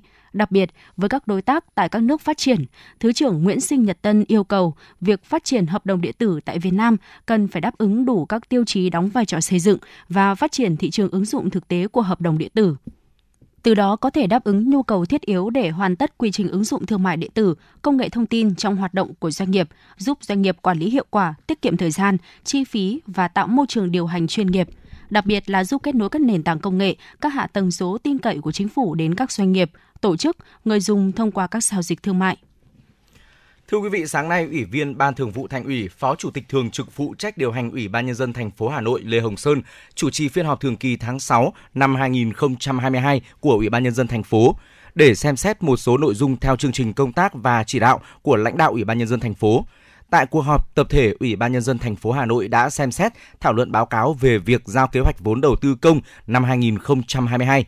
Kết quả giải ngân kế hoạch đầu tư công năm 2022 của thành phố đến ngày 9 tháng 6 năm 2022, giải pháp và nhiệm vụ trọng tâm 6 tháng cuối năm, báo cáo về việc điều chỉnh kế hoạch vốn đầu tư công năm 2022 và cập nhật kế hoạch đầu tư công trung hạn 2021-2025 của cấp thành phố. Tập thể Ủy ban nhân dân thành phố cũng thảo luận về báo cáo thực hiện thu chi ngân sách 6 tháng đầu năm và nhiệm vụ giải pháp 6 tháng cuối năm 2022 báo cáo sơ kết 2 năm thực hiện nghị quyết số 115 của Quốc hội về thí điểm một số cơ chế, chính sách tài chính ngân sách đặc thù đối với thành phố Hà Nội. Báo cáo tình hình triển khai và tiến độ công tác đấu giá quyền sử dụng đất trên địa bàn thành phố. Tập thể Ủy ban nhân dân thành phố Hà Nội cũng cho ý kiến thông qua tờ trình đề nghị ban hành nghị quyết quy định về chính sách thu hút, trọng dụng nguồn nhân lực chất lượng cao trong sự nghiệp xây dựng, phát triển thủ đô. Tờ trình đề nghị ban hành nghị quyết quy định mức tiền phạt đối với một số hành vi vi phạm hành chính trong lĩnh vực xây dựng tại nội thành Hà Nội. Tờ trình đề nghị ban hành nghị quyết quy định mức thu học phí đối với các cơ sở giáo dục mầm non, giáo dục phổ thông công lập trên địa bàn thành phố Hà Nội năm học 2022-2023. Ban tuyên giáo Thành ủy Hà Nội vừa ban hành hướng dẫn số 61 về tuyên truyền phòng chống tham nhũng, thực hành tiết kiệm, chống lãng phí và phổ biến giáo dục pháp luật trong các trường trung học cơ sở, trung học phổ thông trên địa bàn thành phố giai đoạn 2021-2025. Theo nội dung hướng dẫn trên, thông qua công tác phổ biến, quán triệt, tuyên truyền nhằm làm rõ tầm quan trọng của cuộc đấu tranh tham nhũng, lãng phí, nâng cao nhận thức, trách nhiệm của các cấp ủy đảng, chính quyền, đoàn thể chính trị xã hội, nhất là người đứng đầu – Ban tuyên giáo thành ủy yêu cầu trong công tác phổ biến quán triệt, tuyên truyền thực hiện chương trình số 10, chuyên đề số 07 cũng như các nội dung về phòng chống tham nhũng, thực hành tiết kiệm, chống lãng phí, phổ biến giáo dục pháp luật cho đội ngũ giáo viên, cán bộ quản lý, viên chức, người lao động và học sinh trong các trường trung học cơ sở, trung học phổ thông trên địa bàn thành phố cần được tiến hành nghiêm túc, đồng bộ bằng nhiều hình thức phù hợp với từng đối tượng và tình hình cụ thể đặc biệt là bám sát sự chỉ đạo, định hướng tuyên truyền của cấp ủy Đảng, bảo đảm tính trung thực, khách quan, đúng quy định của Đảng, tạo điều kiện thuận lợi, phù hợp và an toàn để mỗi cá nhân tích cực tham gia, góp phần tạo dư luận xã hội trong việc phát hiện, tố cáo lên án, đấu tranh, phê phán những hành vi tham nhũng, lãng phí và các biểu hiện tiêu cực khác đồng thời giúp các cấp ủy đảng, chính quyền, cơ quan chức năng kịp thời xử lý khắc phục những sai phạm, vấn đề phát sinh trong quá trình tổ chức thực hiện. Quý vị và các bạn thân mến, trước tình trạng các bệnh viện thiếu thuốc, vật tư ảnh hưởng đến quyền lợi của bệnh nhân, Bảo hiểm xã hội Việt Nam đề nghị các tỉnh phối hợp với Sở Y tế ra soát kết quả đấu thầu, xây dựng kế hoạch và thực hiện đấu thầu mua sắm, đảm bảo cung ứng đầy đủ, kịp thời, không để người bệnh phải tự mua các thuốc trong danh mục bảo hiểm y tế. Để đảm bảo quyền lợi cho người bệnh bảo hiểm y tế, Bảo hiểm xã hội Việt Nam đề nghị Bảo hiểm xã hội các tỉnh, thành phối hợp với Sở Y tế, các cơ sở khám chữa bệnh bảo hiểm y tế tổ chức triển khai thực hiện ngay việc đảm bảo cung ứng thuốc, vật tư y tế thuộc danh mục hưởng bảo hiểm y tế. Cụ thể, về đấu thầu mua sắm và cung ứng thuốc bảo hiểm y tế, Bảo hiểm xã hội Việt Nam đề nghị các đơn vị Thứ nhất, theo dõi tiến độ đấu thầu thuốc của từng gói thầu tập trung. Đấu thầu bổ sung tại Sở Y tế, các cơ sở khám chữa bệnh để kịp thời có ý kiến, tránh tình trạng chậm đấu thầu dẫn đến thiếu thuốc phục vụ điều trị và phát sinh việc mua sắm thuốc không đúng quy định của pháp luật. Thứ hai, tham gia có hiệu quả vào quá trình lựa chọn nhà thầu cung ứng thuốc tại các hội đồng đấu thầu nhằm lựa chọn nhà thầu đủ năng lực cung ứng thuốc, đảm bảo chất lượng, tiết kiệm và hiệu quả, đáp ứng yêu cầu điều trị theo hướng dẫn của Bảo hiểm xã hội Việt Nam. Thứ ba, phối hợp với Sở Y tế chỉ đạo và hướng dẫn các cơ sở khám chữa bệnh trên địa bàn có ngay các giải pháp cung ứng kịp thời, đầy đủ thuốc, vật tư y tế để điều trị cho người bệnh bảo hiểm y tế. Thứ tư, chủ động đề nghị Sở Y tế, các bệnh viện trực thuộc Bộ Y tế tổ chức đấu thầu mua sắm theo hướng dẫn của Bộ Y tế đối với các thuốc thuộc danh mục đấu thầu tập trung cấp quốc gia. Thuốc được áp dụng hình thức đàm phán giá khi chưa có kết quả đấu thầu. Đấu thầu mua sắm kịp thời đáp ứng yêu cầu điều trị đối với các thuốc nhóm 3, nhóm 4, nhóm 5 của các thuốc thuộc danh mục đấu thầu thuốc tập trung quốc gia theo phân cấp của Bộ Y tế. Sáng ngày 16 tháng 6 tại Hà Nội, Bộ Thông tin và Truyền thông phối hợp với Ủy ban Nhân dân các tỉnh Bắc Giang, Hải Dương tổ chức diễn đàn Vietnamese Lychees Go Global, vải thiều Việt Nam vươn ra thế giới và khai trương triển lãm số, gian hàng số cùng chủ đề. Sự kiện thu hút đại diện các cơ quan ngoại giao, tổ chức quốc tế tại Việt Nam tham dự – Tại diễn đàn, các tham luận được đại diện của hai tỉnh Hải Dương, Bắc Giang trình bày mang đến thông tin hữu ích về định hướng vùng trồng vải an toàn tại các địa phương, cũng như các giải pháp để hiện thực hóa mong muốn mở rộng thị trường xuất khẩu vải thiều. Trong khuôn khổ diễn đàn, phiên tọa đàm chủ đề lời giải cho bài toán xuất khẩu vải thiều Việt Nam, đại diện Bộ Nông nghiệp và Phát triển Nông thôn, Bộ Công Thương, các hợp tác xã trồng vải và doanh nghiệp xuất khẩu vải cùng thảo luận về quy trình trồng trọt, chăm sóc vải thiều ngon, sạch, phát triển thị trường tiêu thụ vải thiều – các diễn giả đề cập các vấn đề chính là việc đáp ứng tiêu chuẩn vải thiều vào các thị trường, giải pháp mở rộng thị trường và tăng sản lượng xuất khẩu vải thiều. Đại diện Cục Thông tin Đối ngoại Bộ Thông tin và Truyền thông, đơn vị tổ chức sự kiện cho biết, thông qua diễn đàn và triển lãm số quảng bá về vải thiều này, Bộ Thông tin và Truyền thông mong muốn hỗ trợ, thúc đẩy mở rộng thị trường, đẩy mạnh hoạt động xuất khẩu vải và các sản phẩm được chế biến từ vải ra các thị trường quốc tế mới. Và đó là một số những thông tin về kinh tế xã hội chúng tôi cập nhật gửi đến quý vị. Chúng tôi sẽ còn quay trở lại và tiếp tục gửi đến quý vị một số những thông tin đáng chú ý tiếp theo. Chuyến bay mang số hiệu FM96 đang chuẩn bị nâng độ cao. Quý khách hãy thắt dây an toàn, sẵn sàng trải nghiệm những cung bậc cảm xúc cùng FN96. Thưa quý vị và các bạn, ngày mai 17 tháng 6 trên 106.000 thí sinh ở Hà Nội sẽ bước vào ngày đầu làm thủ tục tham dự kỳ thi tuyển sinh lớp 10 năm học 2022-2023. Đến thời điểm hiện tại, các trường trung học cơ sở trên địa bàn thành phố đã kết thúc ôn tập cho học sinh lớp 9. Đây là giai đoạn học sinh nghỉ ngơi để bước vào kỳ thi quan trọng nên nhà trường chủ yếu động viên, hỗ trợ tâm lý cho học sinh. Cô Nguyễn Thu Hiền, trường Trung học cơ sở Cát Linh, quận Đống Đa chia sẻ, để các em học sinh vững vàng bước vào kỳ thi, thời gian qua, bên cạnh việc củng cố kiến thức, các thầy cô luôn đồng hành thêm nhiều thời gian để chia sẻ kinh nghiệm làm bài thi, giúp các em giảm bớt áp lực, có tâm lý vững vàng nhất để bước vào kỳ thi. Cô Hiền cho biết thêm. Tôi thì đứng trên quan điểm là một à, giáo viên và cũng là một phụ huynh. Thì à, tôi thấy như thế này, Ờ, các con cứ làm như thế nào mà để vừa sức với các con. Tuy nhiên là cũng phải có một chút hơi với với, tức là để cho các bạn cố gắng. Nhưng không nên quá áp lực quá. Ví dụ các con chỉ có thể gánh được 5 cân thì mình sẽ cho các bạn ấy gánh lên khoảng 6 đến 7 cân. Và cái quan trọng nhất là mục tiêu nó vừa tầm với các con. Đối với học sinh, đây là kỳ thi vô cùng quan trọng, nhất là 3 năm học liên tiếp đều có thời gian học online, trong đó năm học 2021-2022 với ngót một kỳ học trực tuyến do Covid-19 đã ảnh hưởng không nhỏ đến lượng kiến thức tiếp thu của học sinh khối 9 năm nay. Theo ghi nhận của phóng viên, những ngày này, bên cạnh việc củng cố kiến thức, các em cũng chuẩn bị tinh thần tốt nhất, sẵn sàng bước vào kỳ thi. Sau đây là ý kiến chia sẻ của các em học sinh. Kỳ thi vào lớp 10 sắp tới thì em sẽ chủ lực ôn vào ba môn toán văn anh bởi vì đó là ba môn trọng yếu ạ. Em cần nắm rõ các kiến thức uh, cơ bản của ba môn uh, toán văn anh đồng thời là các kiến thức uh, nâng cao để uh, nâng cao điểm số của mình ạ. Hiện tại thì em và hầu như là tất cả các bạn thì đều có phần lo lắng tại vì đây là một cuộc thi rất là quan trọng, cũng là đánh dấu một cột mốc trong cuộc đời của mỗi bạn. Thế nhưng mà em nghĩ là mình phải giữ được tâm lý thoải mái nhất thì mới có thể làm bài tốt trong phòng thi. Tình hình dịch bệnh nó cũng ảnh hưởng nhiều đến việc học tập của bọn em. Nên là bọn em trở lại trường vào những tháng cuối này thì nó rất là khó khăn khi mà kiến thức có rất là nhiều dạng mình không thể nào ôn tập được kịp nên là mình phải tự, tự ôn tập nhưng mà em nghĩ là nếu như mà mình ôn tập tốt thì vẫn có thể uh, đạt được kết quả cao trong kỳ thi sắp tới ạ. Theo thầy Kiều Cao Dũng, Phó Hiệu trưởng trường Trung học cơ sở Thạch Thất, huyện Thạch Thất, Trước khi xây dựng kế hoạch ôn tập cho học sinh lớp 9 theo chỉ đạo của Phòng Giáo dục Đào tạo huyện, nhà trường đã chủ động thực hiện việc phân loại học sinh dựa vào học lực thực tế và chia học sinh thành các lớp có độ đồng đều về nhận thức, năng lực để giúp cho giáo viên chủ động hơn trong việc áp dụng các phương pháp giảng dạy phù hợp. Thực tế cũng đã cho thấy việc phân loại học sinh để phân lớp học ôn đã góp phần nâng cao hiệu quả dạy và học ôn của từng lớp. Thầy Kiều Cao Dũng, Phó Hiệu trưởng trường Trung học cơ sở Thạch Thất cho biết thêm.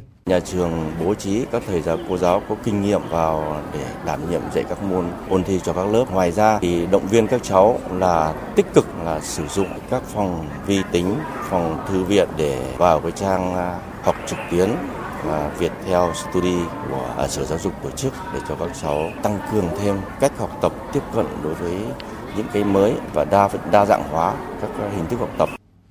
Cô giáo Nguyễn Thị Thùy, giáo viên dạy tiếng Anh, trường Trung học cơ sở Thạch Thất chia sẻ, là giáo viên dạy bộ môn tiếng Anh, ngay sau khi được phân công dạy ôn tập cho học sinh lớp 9, cô cũng đã dành nhiều thời gian để đánh giá lại lực học của học sinh, ưu tiên bồi dưỡng cho học sinh khá, phụ đạo kiến thức cho học sinh có học lực trung bình và yếu. Đối với những học sinh có học lực yếu, bị hỏng kiến thức nhiều của lớp dưới, cô phải nghiên cứu thay đổi phương pháp dạy, bảo đảm vừa nhắc lại lý thuyết các bài học, vừa hướng dẫn cách thức làm bài tập và giao bài tập áp dụng cho học sinh. Chọn bài dạy, chia dạng bài tập phù hợp với từng đối tượng học sinh. Cô Thủy nói. Song song những kiến thức ở trên lớp thì đã có những nhà trường, tức là đã tổ chức lồng ghép các chuyên đề mà phục vụ cho việc các em ôn tập ở trong suốt quá trình học tập từ đầu năm và đến cái giai đoạn khi các em chuẩn bị thi thì à, sẽ tập trung vào nhà trường đã biên soạn cho các em một chương trình riêng của phòng giáo dục sẽ các con à, học tập tốt hơn. Về cái cách học tập thì ở trên lớp thì cô giáo hướng dẫn và về nhà các con làm học tập theo các chuyên đề, đồng thời kết hợp với các phương pháp tự học ở nhà. Và cũng giới thiệu cho các em các nguồn thông tin, cái trang mạng mà các em có thể tham khảo để có thể tự rèn luyện để có cái kiến thức tốt nhất. Để giúp học sinh ôn tập đạt kết quả cao, các thầy cô giáo phụ trách công tác ôn tập cho học sinh khối 9, trường Trung học cơ sở Trung học phổ thông Nguyễn Bình Khiêm, quận Cầu Giấy đã chủ động nghiên cứu đề thi của năm trước, bám sát chương trình học và trang bị kiến thức chúng với định hướng và chương trình giáo dục, xu hướng thi tuyển sinh đổi mới hiện nay. Đồng thời có kế hoạch ôn tập cụ thể, hệ thống lại kiến thức cơ bản, hướng dẫn các dạng bài nằm trong trọng tâm của chương trình, luyện các dạng đề thi để học sinh nắm vững được tổng quan của đề thi, có kiến thức ổn định, vững vàng cho kỳ thi vào lớp 10. Cô Phạm Thị Mai Hương, trường Trung học cơ sở Trung học phổ thông Nguyễn Bình Khiêm cho biết. Nếu như chúng ta không đặt áp lực lên các con đối với kỳ thi này thì đây cũng chính là một thử thách đối với các con nhưng đồng thời cũng là cơ hội để các con bộc lộ năng lực và phẩm chất của mình. À, lần thử thách này à, các con vượt qua được, vượt qua tốt, các con sẽ tự tin hơn ở mình khi bước vào trung học phổ thông. Việc ôn luyện được thực hiện theo lộ trình ngay từ tháng 3. Việc thi thử là một phương pháp hiệu quả để rèn luyện tâm lý trước khi bước vào kỳ thi thật. Theo cô Đỗ Thị Kim Oanh, trường Trung học cơ sở Ngọc Tảo, huyện Phúc Thọ, việc trường tổ chức thi thử giúp nắm bắt được năng lực của mỗi học sinh trong từng lớp, thế nên việc tư vấn đăng ký nguyện vọng vào các trường sát với khả năng của học trò. Vì thế, học sinh và gia đình khá yên tâm với nguyện vọng mà mình đã đăng ký. Cô Oanh cho biết. Chúng tôi cũng cố gắng để tạo cái không khí giờ mà giờ dạy thật là thoải mái, thật là vui tươi để cho các con tự ờ, trình bày được những cái suy nghĩ, cái cảm xúc của mình. À, chúng tôi củng cố nội dung bài học thông qua hệ thống sơ đồ tư duy và với cách làm này thì tôi thiết nghĩ rằng là à, các con sẽ ghi nhớ bài à, rất là sâu, à, rất là trọng tâm Mỗi nhà trường và các thầy cô có những phương pháp cách vận dụng riêng trong hoạt động chuyên môn, dẫn dắt học trò chủ động sáng tạo hơn trong việc học. Mặt khác thì việc kết hợp chặt chẽ với phụ huynh, nắm bắt tâm tư nguyện vọng, ổn định tâm lý cho con em của mình cũng là cách để giảm những áp lực của học sinh trước mỗi kỳ thi. Theo Sở Giáo dục Đào tạo thành phố, tổng số thí sinh đăng ký dự thi là trên 106.000, trong đó có 321 thí sinh tự do. Số thí sinh đề nghị xét tuyển thẳng là 516 em. Thành phố sẽ tổ chức thi tại 4.550 phòng ở khoảng 210 điểm thi. Số cán bộ trực tiếp tham gia coi thi là khoảng 14.000 người, số cán bộ tham gia phục vụ bảo vệ điểm thi là khoảng 3.000 người, số cán bộ tham gia chấm thi là khoảng 2.500 người. Để chuẩn bị tốt cho kỳ thi, Sở đã chỉ đạo các trường chủ động tăng cường công tác ôn tập, rèn học sinh kỹ năng làm bài, quan tâm củng cố, bổ sung kiến thức đối với các nội dung phải học trực tuyến khi phòng chống dịch COVID-19. Đối với công tác an toàn, bảo đảm cho kỳ thi, Sở đã có công văn đề nghị Sở Y tế, Công an thành phố hỗ trợ nhân viên y tế, công an phục vụ tại các điểm thi, đồng thời phối hợp với công an xây dựng phương án bảo đảm an toàn công tác vận chuyển, bài thi và đề thi. Phối hợp với Sở Y tế có phương án chăm sóc sức khỏe kịp thời cho các đối tượng tham gia kỳ thi, tăng cường vệ sinh an toàn thực phẩm tại các điểm thi. Đối với công tác phòng chống COVID-19 tại mỗi điểm thi, ngoài bố trí bình sát khuẩn khẩu trang, Sở yêu cầu bố trí hai phòng thi dự phòng.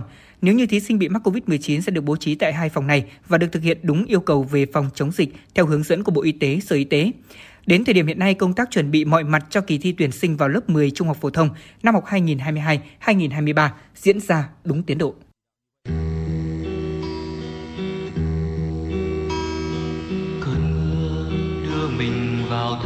Sau.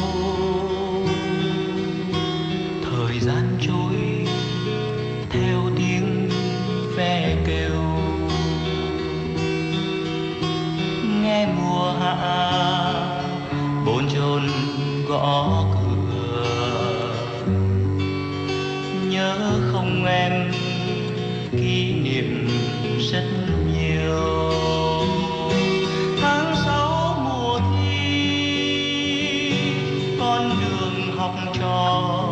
anh đưa em đi.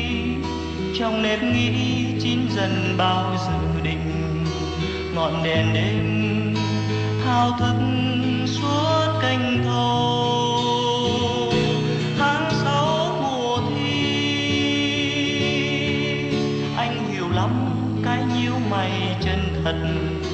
Những nghĩ suy khiến con người chợt lớn. Em ban đầu nơi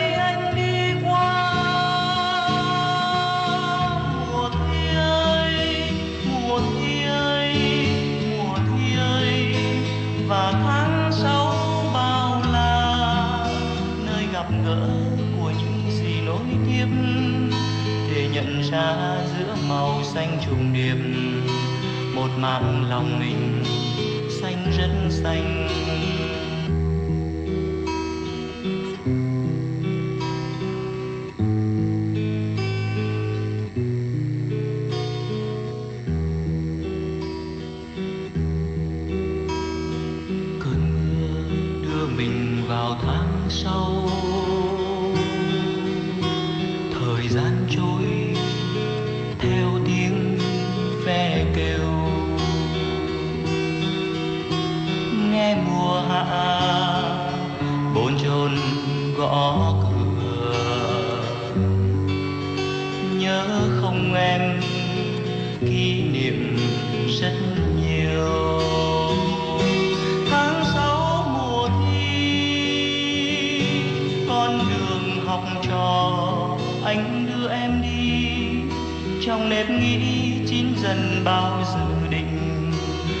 Đèn đêm hao thức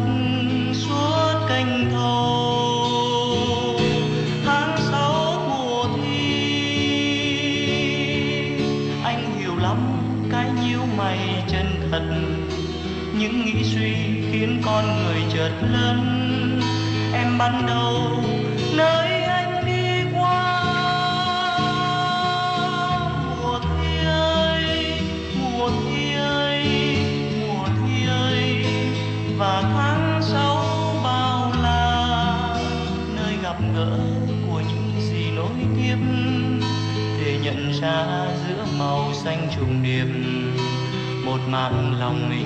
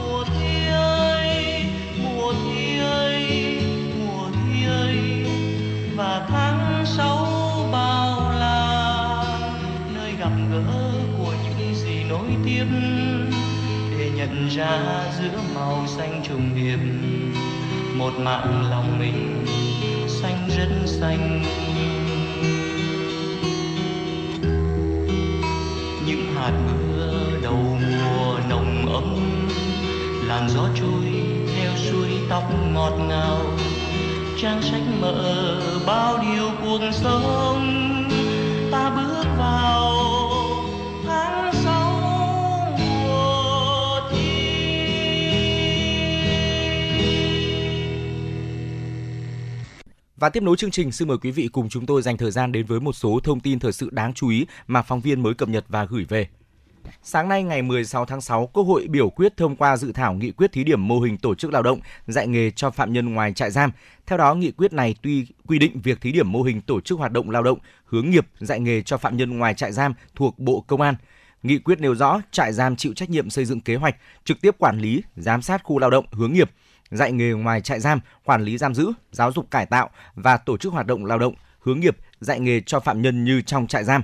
Nghị quyết cũng nêu rõ không đưa ra khu lao động hướng nghiệp dạy nghề ngoài trại giam những phạm nhân thuộc một trong các trường hợp sau. Phạm nhân phạm một trong các tội về xâm phạm an ninh quốc gia, phá hoại hòa bình, chống loài người và tội phạm chiến tranh. Phạm nhân đã bị kết án từ hai lần trở lên. Phạm nhân tái phạm nguy hiểm.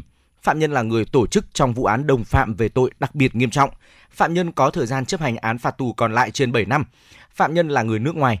phạm nhân đang mắc bệnh truyền nhiễm nhóm A theo quy định của luật phòng chống bệnh truyền nhiễm, phạm nhân dưới 18 tuổi, phạm nhân từ đủ 60 tuổi trở lên, phạm nhân đang xếp loại chấp hành án phạt tù loại kém, phạm nhân đã có hành vi trốn khỏi cơ sở giam giữ hoặc trốn khỏi cơ sở giáo dục bắt buộc, phạm nhân thuộc một trong các trường hợp quy định tại khoản 3 và khoản 4 điều 32 Luật thi hành án hình sự.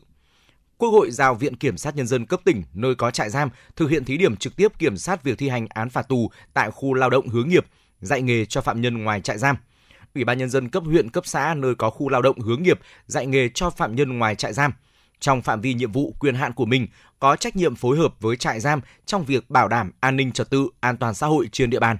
Nghị quyết này có hiệu lực thi hành từ ngày 1 tháng 9 năm 2022, thời gian thí điểm thực hiện trong 5 năm. Thưa quý vị, chỉ còn ít ngày nữa là đến kỳ thi Trung học phổ thông quốc gia năm 2022 nên hầu hết thí sinh đều đang tập trung ôn luyện, đặt mục tiêu tăng tốc trong khoảng thời gian cuối này. Nắm bắt tâm lý đó, các trung tâm luyện thi trên địa bàn Hà Nội cũng liên tục quảng cáo có bí kíp kéo tăng điểm số cho thí sinh. Tuy nhiên, học sinh và phụ huynh nên cân nhắc không nên chạy theo những thông tin chưa được kiểm chứng, gây ảnh hưởng đến quá trình ôn luyện. Thứ trưởng Bộ Giáo dục và Đào tạo Hoàng Minh Sơn khẳng định kỳ thi tốt nghiệp trung học phổ thông năm nay vẫn giữ ổn định như năm 2021. Nội dung thi chủ yếu trong chương trình lớp 12 nên các nhà trường cần chuẩn bị tốt cho học sinh tham gia kỳ thi. Các trường ngành học có mức độ cạnh tranh cao chỉ sử dụng kết quả thi tốt nghiệp trung học phổ thông làm công cụ sàng lọc, sơ tuyển trường đại học quốc gia các trường đủ điều kiện tổ chức các kỳ thi, đánh giá năng lực, làm căn cứ xét tuyển và chia sẻ, hỗ trợ các trường khác cùng sử dụng kết quả này để giúp học sinh không phải tham dự nhiều kỳ thi và vẫn có nhiều cơ hội xét tuyển đại học. Quý vị và các bạn thân mến, ngày 16 tháng 6, Hội Khuyến học Việt Nam ra mắt tạp chí điện tử Công dân và Khuyến học. Tạp chí Công dân và Khuyến học được thành lập theo quyết định số 50 của Trung ương Hội Khuyến học Việt Nam theo giấy phép số 114 của Bộ Thông tin và Truyền thông trên cơ sở tổ chức lại tạp chí dạy và học ngày nay. Với hai loại hình báo chí, tạp chí in và tạp chí điện tử với tên miền https 2 2 chéo công dân khuyến học.vn, Phó Chủ tịch kiêm Tổng Thư ký Hội Khuyến học Việt Nam Lê Mạnh Hùng cho biết, trong những năm qua, thực hiện chủ trương của Trung ương, Hội Khuyến học Việt Nam đã tổ chức nhiều hoạt động, sự kiện khuyến học khuyến tài, xây dựng xã hội học tập, góp phần nâng cao dân trí, bồi dưỡng nhân tài. Sự nghiệp khuyến học khuyến tài đã có sự đóng góp lớn của các cơ quan báo chí, góp phần cho sự phát triển đất nước.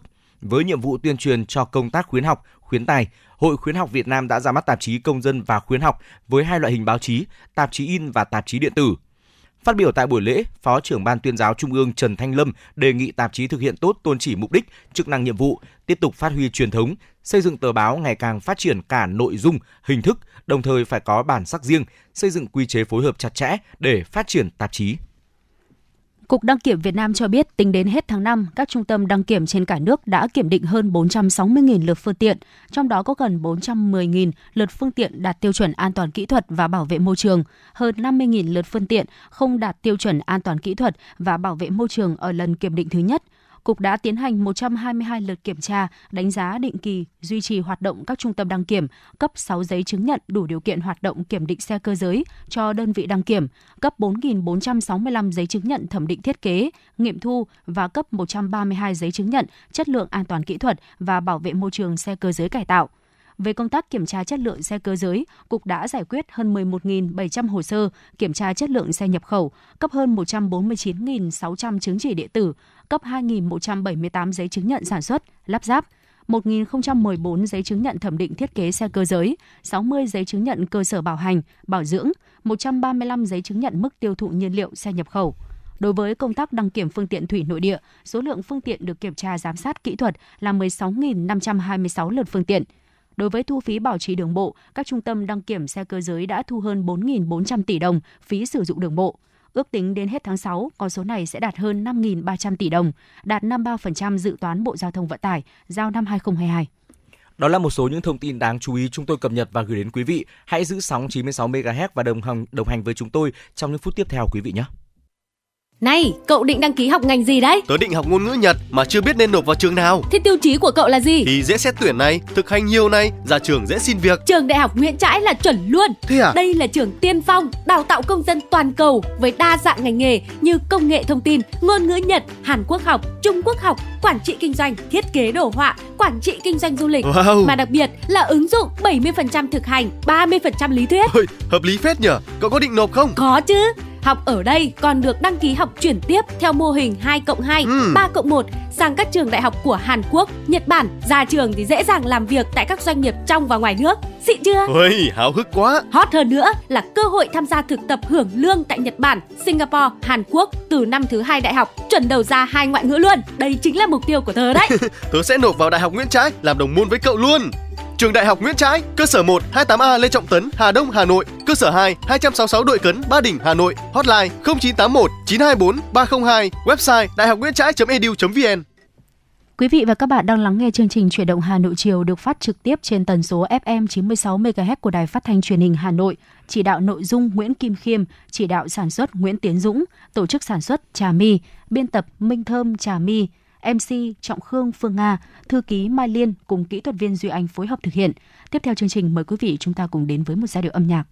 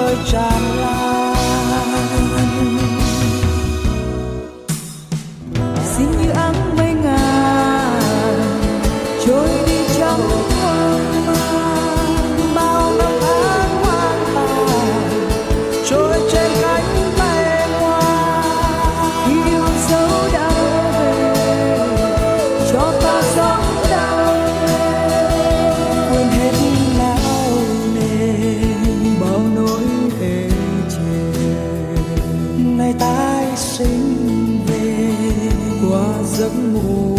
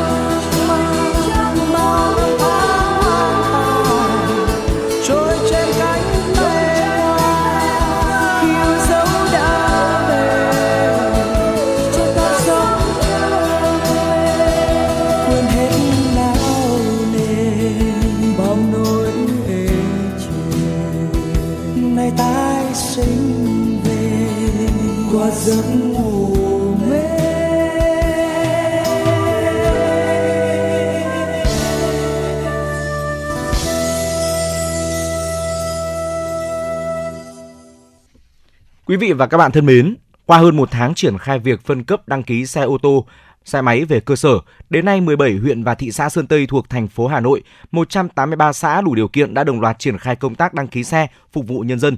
Mời quý vị cùng chúng tôi đến với phóng sự có tựa đề Hà Nội triển khai đăng ký xe tại 18 huyện, thị xã. Thay vì phải trực tiếp lên công an huyện Trương Mỹ để đăng ký xe máy theo quy định cũ như trước đây, anh Nguyễn Văn Tiệp, trú tại thôn Phượng Nghĩa, xã Phụng Châu, huyện Trương Mỹ, chỉ cần ra trụ sở công an xã để thực hiện thủ tục này. Theo anh, việc thực hiện đăng ký xe máy tại xã không chỉ giúp người dân đỡ phải đi xa mà còn rút ngắn thời gian chờ đợi. Anh Nguyễn Văn Tiệp chia sẻ. Khi ờ, tôi đăng ký xe thì các ờ, cán bộ cũng ở ngoài ờ, văn phòng này cũng tạo điều kiện giúp tôi và làm việc rất là nhanh, không có rườm rà cái gì cả. Mọi thứ đều tận tình giúp đỡ mà thủ tục nhanh gọn, không gây phiền hà cho nhân dân. Thực ra thì ờ, khi về xã đăng ký thì có cái tiện nhất là chúng tôi không phải đi lại xa và không đi lại vài vòng. Vừa đi làm giấy tờ cái đi được bước biển luôn. Đó, cho nên tôi thay mặt gia đình ờ, cảm ơn ờ, các cơ quan chính quyền đã tạo điều kiện cho nhân dân chúng tôi được thuận tiện. Trung tá Vũ Văn Chiến, trưởng công an xã Phụng Châu, huyện Trương Mỹ cho biết, trong điều kiện lực lượng mỏng, phòng làm việc còn chật hẹp, có 10 mét vuông, vừa tận dụng phòng tiếp dân để giải quyết các thủ tục hành chính, vừa làm thủ tục cấp đăng ký xe. Song cán bộ chiến sĩ công an xã luôn nêu cao tinh thần trách nhiệm phục vụ nhân dân. Là một trong 17 xã của huyện Trương Mỹ đủ điều kiện để thực hiện việc đăng ký, cấp biển số phương tiện theo quy định mới của Bộ Công an. Công an xã Phụng Châu đã tích cực tham gia tập huấn nghiệp vụ cũng như chuẩn bị các điều kiện về cơ sở vật chất. Đây cũng là dịp để lực lượng được phân cấp đăng ký xe, trang bị đầy đủ kiến thức về dịch vụ công trực tuyến, các quy định về chức năng nhiệm vụ của công an cấp xã, đồng thời có thêm kỹ năng mềm trong công tác tiếp dân. Trung tá Vũ Văn Chiến, trưởng công an xã Phụng Châu, huyện Trương Mỹ cho biết. Từ ngày 21 tháng 5 đến nay thì ờ, công an xã Phụng Châu cũng hướng dẫn cho công dân trong xã về cái việc xin ờ, chuyển đổi đăng ký, hướng dẫn cho họ về cái thủ tục. Công dân xin đăng ký xe mới thì công an xã cũng đã hướng dẫn làm các cái thủ tục. Đây là cái chủ trương hết sức đúng đắn để là tạo điều kiện thuận lợi nhất cho công dân trên địa bàn giải quyết cái ờ, thủ tục ờ, đăng ký xe. Nhân dân xã Phụng Châu cũng rất, rất là phấn khởi cán bộ chiến sĩ trong công an xã đã thực hiện việc mà tập huấn về nghiệp vụ đăng ký xe của công an thành phố và công an huyện tổ chức.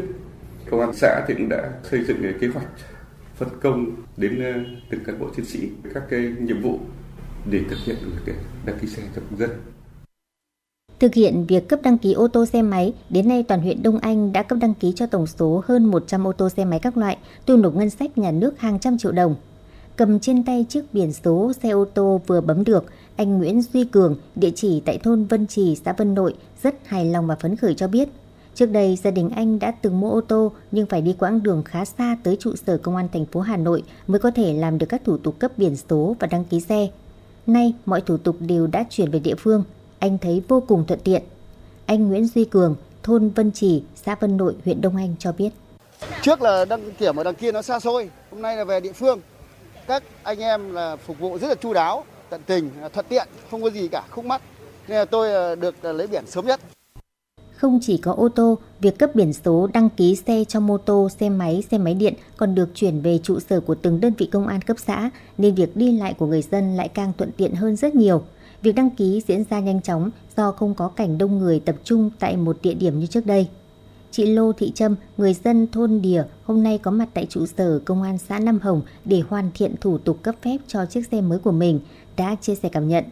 Chị Lô Thị Trâm, thôn Đìa, xã Nam Hồng, huyện Đông Anh chia sẻ. Dạ, hôm nay tôi là người đầu tiên được à, đăng ký xe tại xã rất là thuận tiện vì là à, nhà rất là gần đấy. Thì ví dụ mình có quên giấy tờ gì thì mình cũng về nhà lấy rất là gần ạ. Cán bộ hướng dẫn giải thích rất là rõ ràng ạ, từng chi tiết một.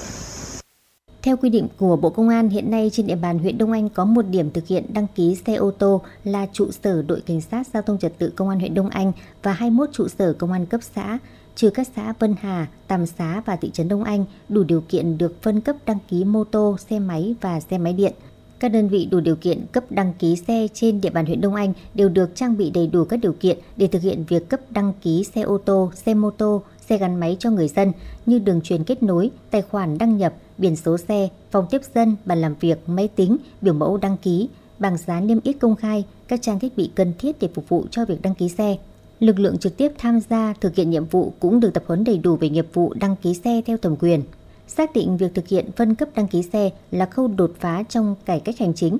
Thời gian tới, Công an huyện Đông Anh sẽ tiếp tục chỉ đạo các đơn vị, đặc biệt là cán bộ chiến sĩ được giao nhiệm vụ phải nêu cao tinh thần trách nhiệm phục vụ người dân đến làm thủ tục, đảm bảo việc hẹn trả thủ tục đăng ký biển số ngay trong ngày. Đồng thời, chủ động nghiên cứu đề xuất đầu tư nâng cấp trang thiết bị kỹ thuật phục vụ công tác, tham mưu lãnh đạo địa phương quan tâm bố trí địa điểm, tủ lưu trữ, quản lý hồ sơ khoa học, đảm bảo yêu cầu và đúng quy định.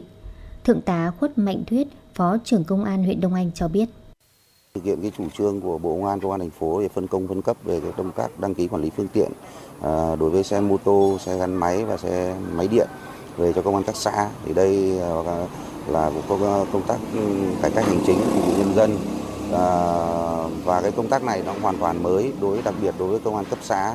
Thì ờ, về công tác chuẩn bị thì chúng tôi thứ nhất thì chúng tôi đã tổ chức công tác tuyên truyền à, bằng nhiều hình thức.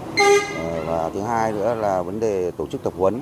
Thì chúng tôi đã phối hợp với cục cảnh sát giao thông cũng như phòng cảnh sát giao thông công an thành phố đã tổ chức tập huấn đến 100% cán bộ chiến sĩ làm công tác này. Và thứ ba nữa là công tác chuẩn bị cơ sở vật chất. Thì chúng tôi phối hợp với các phòng chức năng của công an thành phố Ờ, và cũng như là tham mưu cho chủ tịch ban dân huyện để có cái báo cáo đề xuất ờ, hỗ trợ ờ, thêm về mặt phương tiện để chuẩn bị cho lực lượng công an xã tổ chức thực hiện cái công tác đăng ký quản lý phương tiện À, có thể nói cho đến sáng ngày hôm nay thì à, cơ bản 21 xã trên địa bàn huyện Đông Anh để chúng tôi đã chuẩn bị xong và đã tổ chức tiếp nhận à, công dân à, cũng chưa có vấn đề gì vướng mắc. Để người dân biết về chủ trương lớn của Bộ Công an cũng như những thuận lợi khi thực hiện cấp đăng ký xe tại cấp xã, Công an huyện và các xã thị trấn trên địa bàn huyện Trương Mỹ đã xây dựng kế hoạch tuyên truyền rộng rãi trên hệ thống thông tin truyền thông, loa phát thanh của các xóm và tổ dân phố. Với sự vào cuộc và phối hợp tích cực của chính quyền địa phương cùng lực lượng công an, hầu hết nhân dân trên địa bàn đều ủng hộ chủ trương này và sẵn sàng thực hiện đăng ký xe tại nơi cư trú. Đại úy Lê Thị Hồng, đội cảnh sát giao thông công an huyện Trương Mỹ chia sẻ. Công an huyện cũng đã triển khai trang cấp đầy đủ máy móc, trang thiết bị cho tất cả công an của 17 xã đã được phân cấp. Thì đến nay chúng tôi đã sẵn sàng về máy móc, thiết bị, con người và đường truyền để à, thực hiện cái nhiệm vụ phân cấp công tác à, đăng ký xe mô tô, xe máy về công an cấp xã và đăng ký ô tô về công an cấp huyện. Chúng tôi cũng đã xây dựng bài tuyên truyền và để nhân dân nắm trên tinh thần là vì nhân dân phục vụ làm sao để tạo điều kiện thuận lợi nhất cho người dân được giải quyết cái thủ tục hành chính ngay tại cấp xã của mình. Tôi thấy rằng là cái công tác à, chuyển đổi số này là một cái chủ trương rất là đúng đắn của Bộ Công an, vừa à, góp phần vào cái công tác nghiệp vụ quản lý của lực lượng công an mà cũng lại vừa góp phần tạo điều kiện thuận lợi cho người dân trong việc giải quyết các thủ tục hành chính nó được nhanh gọn. Với tinh thần vì nước quên thân vì dân phục vụ, lực lượng công an trên địa bàn thành phố đã và đang nỗ lực triển khai tốt nhất thông tư số 15 của Bộ Công an nhằm hướng đến sự hài lòng cho nhân dân cũng như giúp các cơ quan chức năng quản lý chặt chẽ các phương tiện, phòng ngừa các hành vi vi phạm pháp luật, thiết thực góp phần vào công tác cải cách thủ tục hành chính theo hướng tinh gọn, hiệu lực, hiệu quả. Quý vị và các bạn đang quay trở lại với chuyển động Hà Nội chiều và tiếp nối chương trình. Xin mời quý vị cùng đến với một số thông tin thời sự đáng chú ý. Công an quận Đống Đa đã lập hồ sơ xử lý trường hợp TGH sinh năm 1989, trú tại Láng Thượng Đống Đa về hành vi sử dụng trái phép trang phục công an nhân dân. Trước đó, qua công tác nắm tình hình không gian mạng, Công an thành phố Hà Nội phát hiện một tài khoản TikTok đăng tải clip một cô gái trẻ mặc trang phục công an nhân dân, thu hút nhiều sự chú ý. Qua xác minh, người phụ nữ có tên viết tắt là TGH, sinh năm 1989, trú tại Láng Thượng Đống Đa, hiện là chủ một salon tóc và không công tác trong lực lượng công an. Ngày 14 tháng 6 năm 2022, Công an phường Láng Thượng đã phối hợp với đội an ninh công an quận Đống Đa mời người này đến trụ sở để làm rõ sự việc. Tại cơ quan công an, chị Hát khai nhận đã sử dụng bộ trang phục trên để livestream trên TikTok vào ngày mùng 7 tháng 6 và mùng 9 tháng 6 năm 2022 để thu hút sự chú ý của mọi người.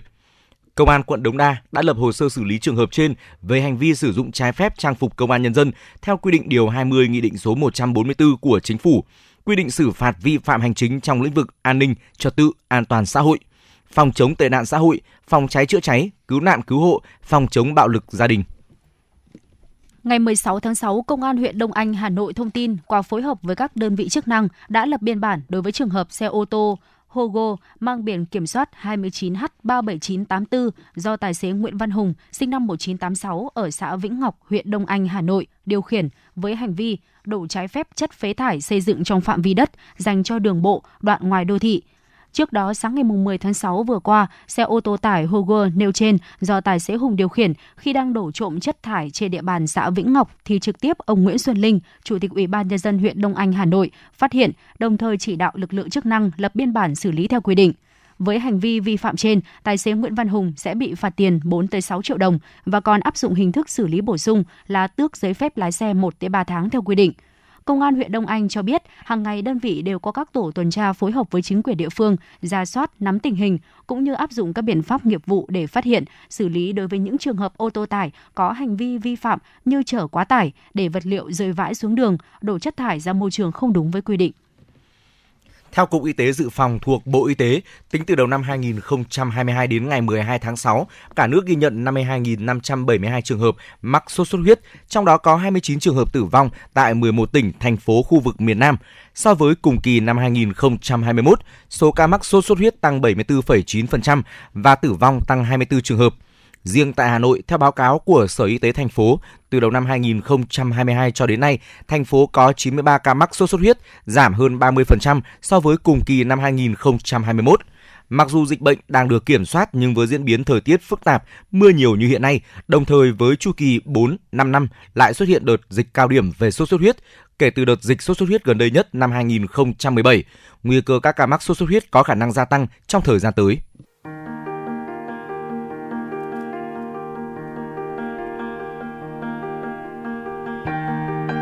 Quý vị và các bạn đang theo dõi kênh FM 96 MHz của Đài Phát thanh Truyền hình Hà Nội. Hãy giữ sóng và tương tác với chúng tôi theo số điện thoại 024 3773 6688. FM 96 đồng hành trên mọi nẻo đường. Thưa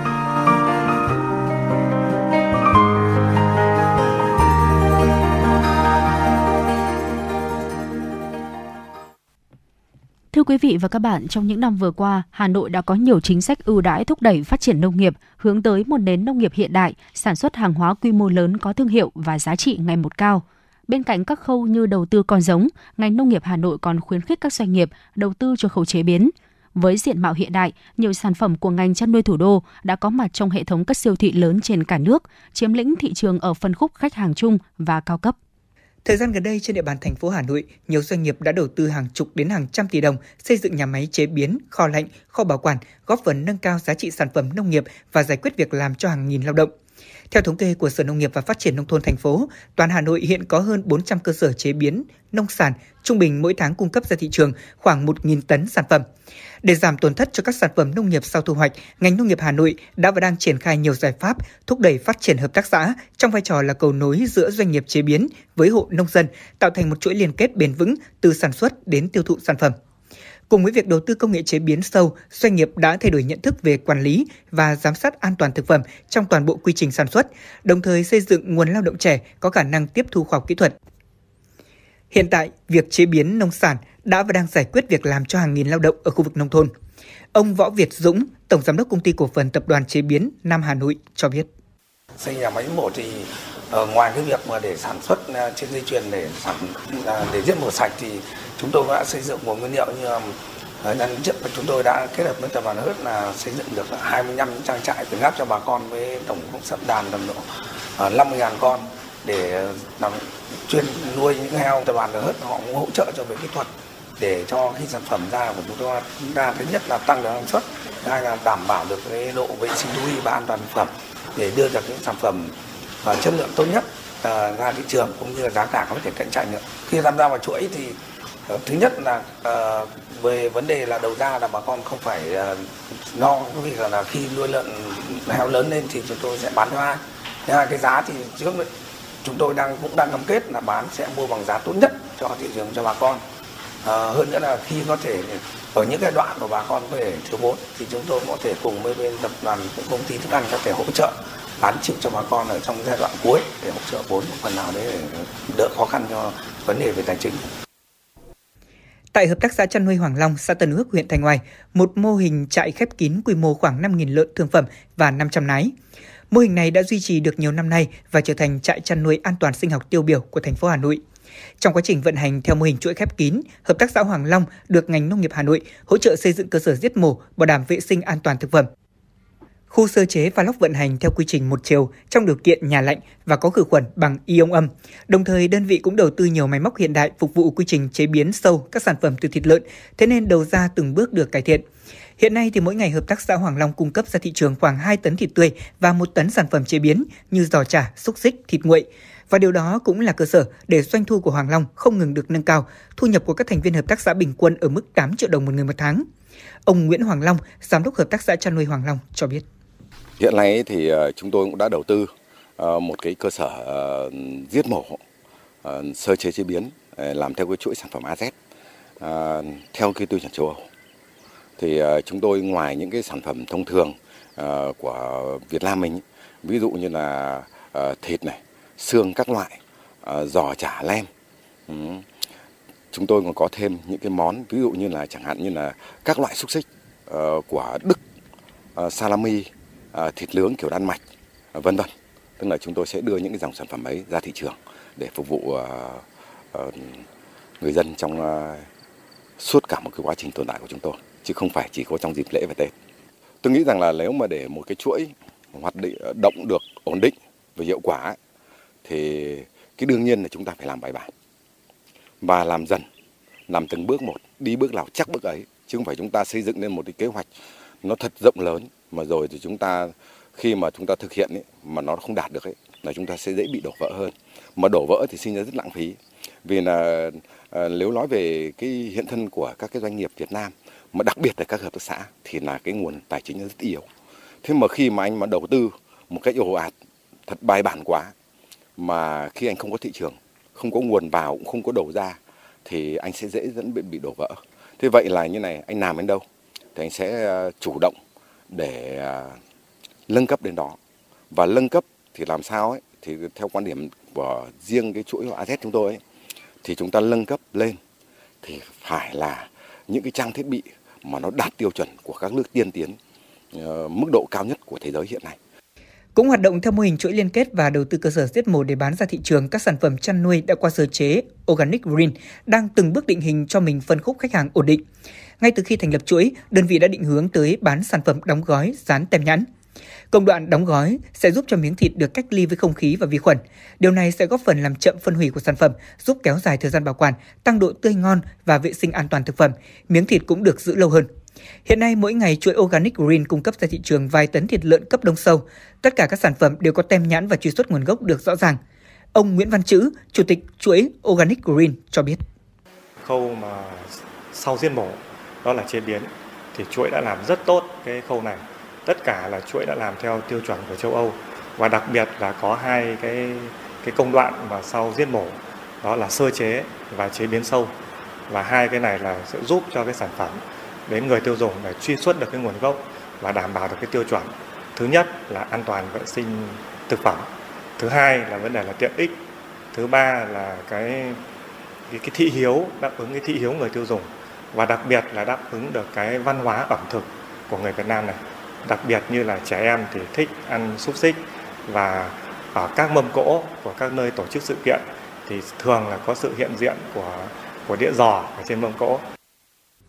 Trong thời gian qua, chuỗi Organic Green được Bộ Nông nghiệp và ngành chăn nuôi Hà Nội đánh giá cao về tính hiệu quả ở các góc độ kỹ thuật, xây dựng chuỗi cũng như khả năng tiếp cận thị trường. Hiện nay sản phẩm của chuỗi đã được người tiêu dùng toàn thành phố và các tỉnh lân cận biết đến. Có được thành công này, một phần là nhờ chất lượng của sản phẩm, mặt khác cũng do doanh nghiệp mạnh dạn đầu tư hệ thống chế biến sâu, giúp tạo ra nhiều sản phẩm tiện dụng phù hợp với thị hiếu của người tiêu dùng, nên tốc độ phủ thị trường của Organic Green là rất nhanh. Nếu phát triển chế biến sản phẩm nông nghiệp sẽ gia tăng được lợi nhuận, tuy nhiên những khó khăn mà doanh nghiệp phải đối mặt khi đầu tư di chuyển máy móc cũng khá nhiều. Từ hơn chục năm nay, công ty Vinh Anh đã đầu tư dây chuyền giết mổ bán tự động với công suất 200 con một giờ, thế nhưng thực tế chưa bao giờ đạt đến ngưỡng này. Lý do là nguồn hàng không đủ và khả năng tiêu thụ không đạt nên doanh nghiệp không dám vận hành hết công suất. Tuy nhiên để tồn tại và hướng tới phát triển giai đoạn tới, những doanh nghiệp như Vinh Anh vẫn chấp nhận đầu tư để đón tín hiệu mới của thị trường. Các sản phẩm thịt tươi và chế biến sâu của đơn vị đã đạt chứng nhận ô cốp 4 sao của thành phố Hà Nội. Những sản phẩm này đã thiết lập được hệ thống phân phối khá ổn định. Đây cũng là cơ sở để doanh nghiệp thiết lập chuỗi liên kết xây dựng vùng nguyên liệu sản xuất, tạo việc làm ổn định cho người chăn nuôi. Tuy nhiên với cơ chế chính sách tạo điều kiện cho doanh nghiệp đầu tư vào lĩnh vực này cũng chưa nhiều, số doanh nghiệp của Hà Nội tham gia vào lĩnh vực chế biến vẫn còn khiêm tốn. Trước những đòi hỏi của quá trình hội nhập để ngành nông nghiệp thủ đô phát triển xứng tầm, Hà Nội đặt ra mục tiêu đến năm 2025 có 50% số cơ sở sơ chế chế biến các sản phẩm rau củ quả, thịt, trứng sữa sử dụng máy móc trang thiết bị hiện đại, áp dụng công nghệ cao, bảo quản sản phẩm theo quy trình quản lý chất lượng tiên tiến. Đến năm 2030, thành phố sẽ hình thành 15 cơ sở chế biến nông sản gắn với chuỗi giá trị áp dụng công nghệ hiện đại, có năng lực cạnh tranh, đáp ứng yêu cầu của thị trường trong nước và xuất khẩu. Đồng thời phát triển một khu phức hợp chế biến, bảo quản kiểm định một cửa. Để có thể đạt được mục tiêu nêu trên, trong thời gian tới, Hà Nội sẽ cơ cấu lại ngành chế biến sản phẩm nông nghiệp theo hướng gắn với phát triển vùng nguyên liệu tập trung tiêu thụ sản phẩm. Về phía các doanh nghiệp cần tổ chức liên kết sản xuất trong chuỗi giá trị sản xuất, chế biến, tiêu thụ sản phẩm để nâng cao khả năng cung cấp nguyên liệu cho khâu chế biến, bảo đảm đủ số lượng, chất lượng, ổn định mặt hàng, đáp ứng nhu cầu ở trong nước cũng như xuất khẩu.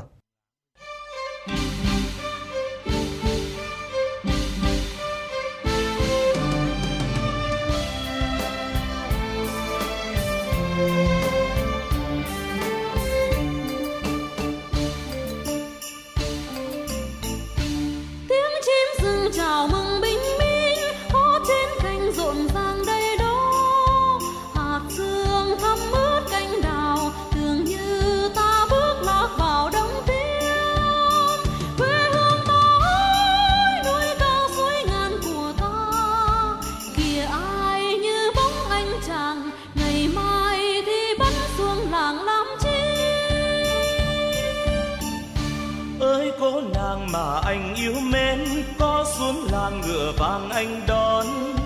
Kìa sao không cất súng về, cùng anh đi xuống chợ mà nàng ơi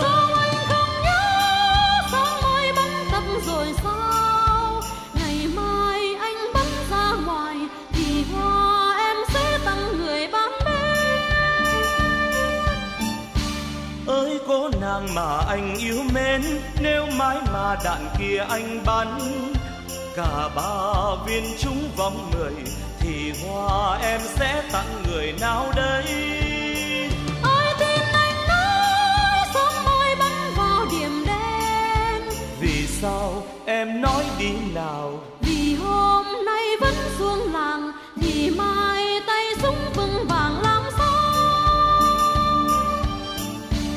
nếu anh ở lại tập cùng em. Có ai mà lại tin anh nói?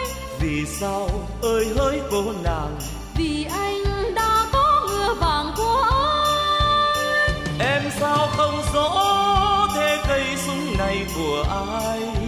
Còn kia hai chú ngựa vàng là anh mang đến đón nàng cùng đi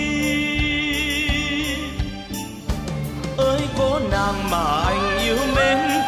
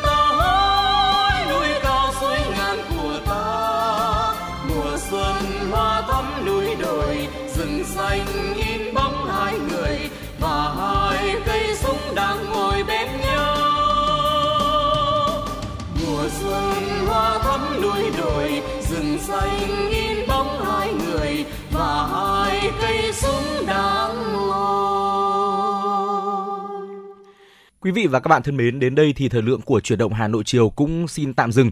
Nhưng mà chúng ta sẽ còn gặp nhau ở những khung giờ này hàng ngày trên tần số 96 MHz của Đài Phát thanh và Truyền hình Hà Nội.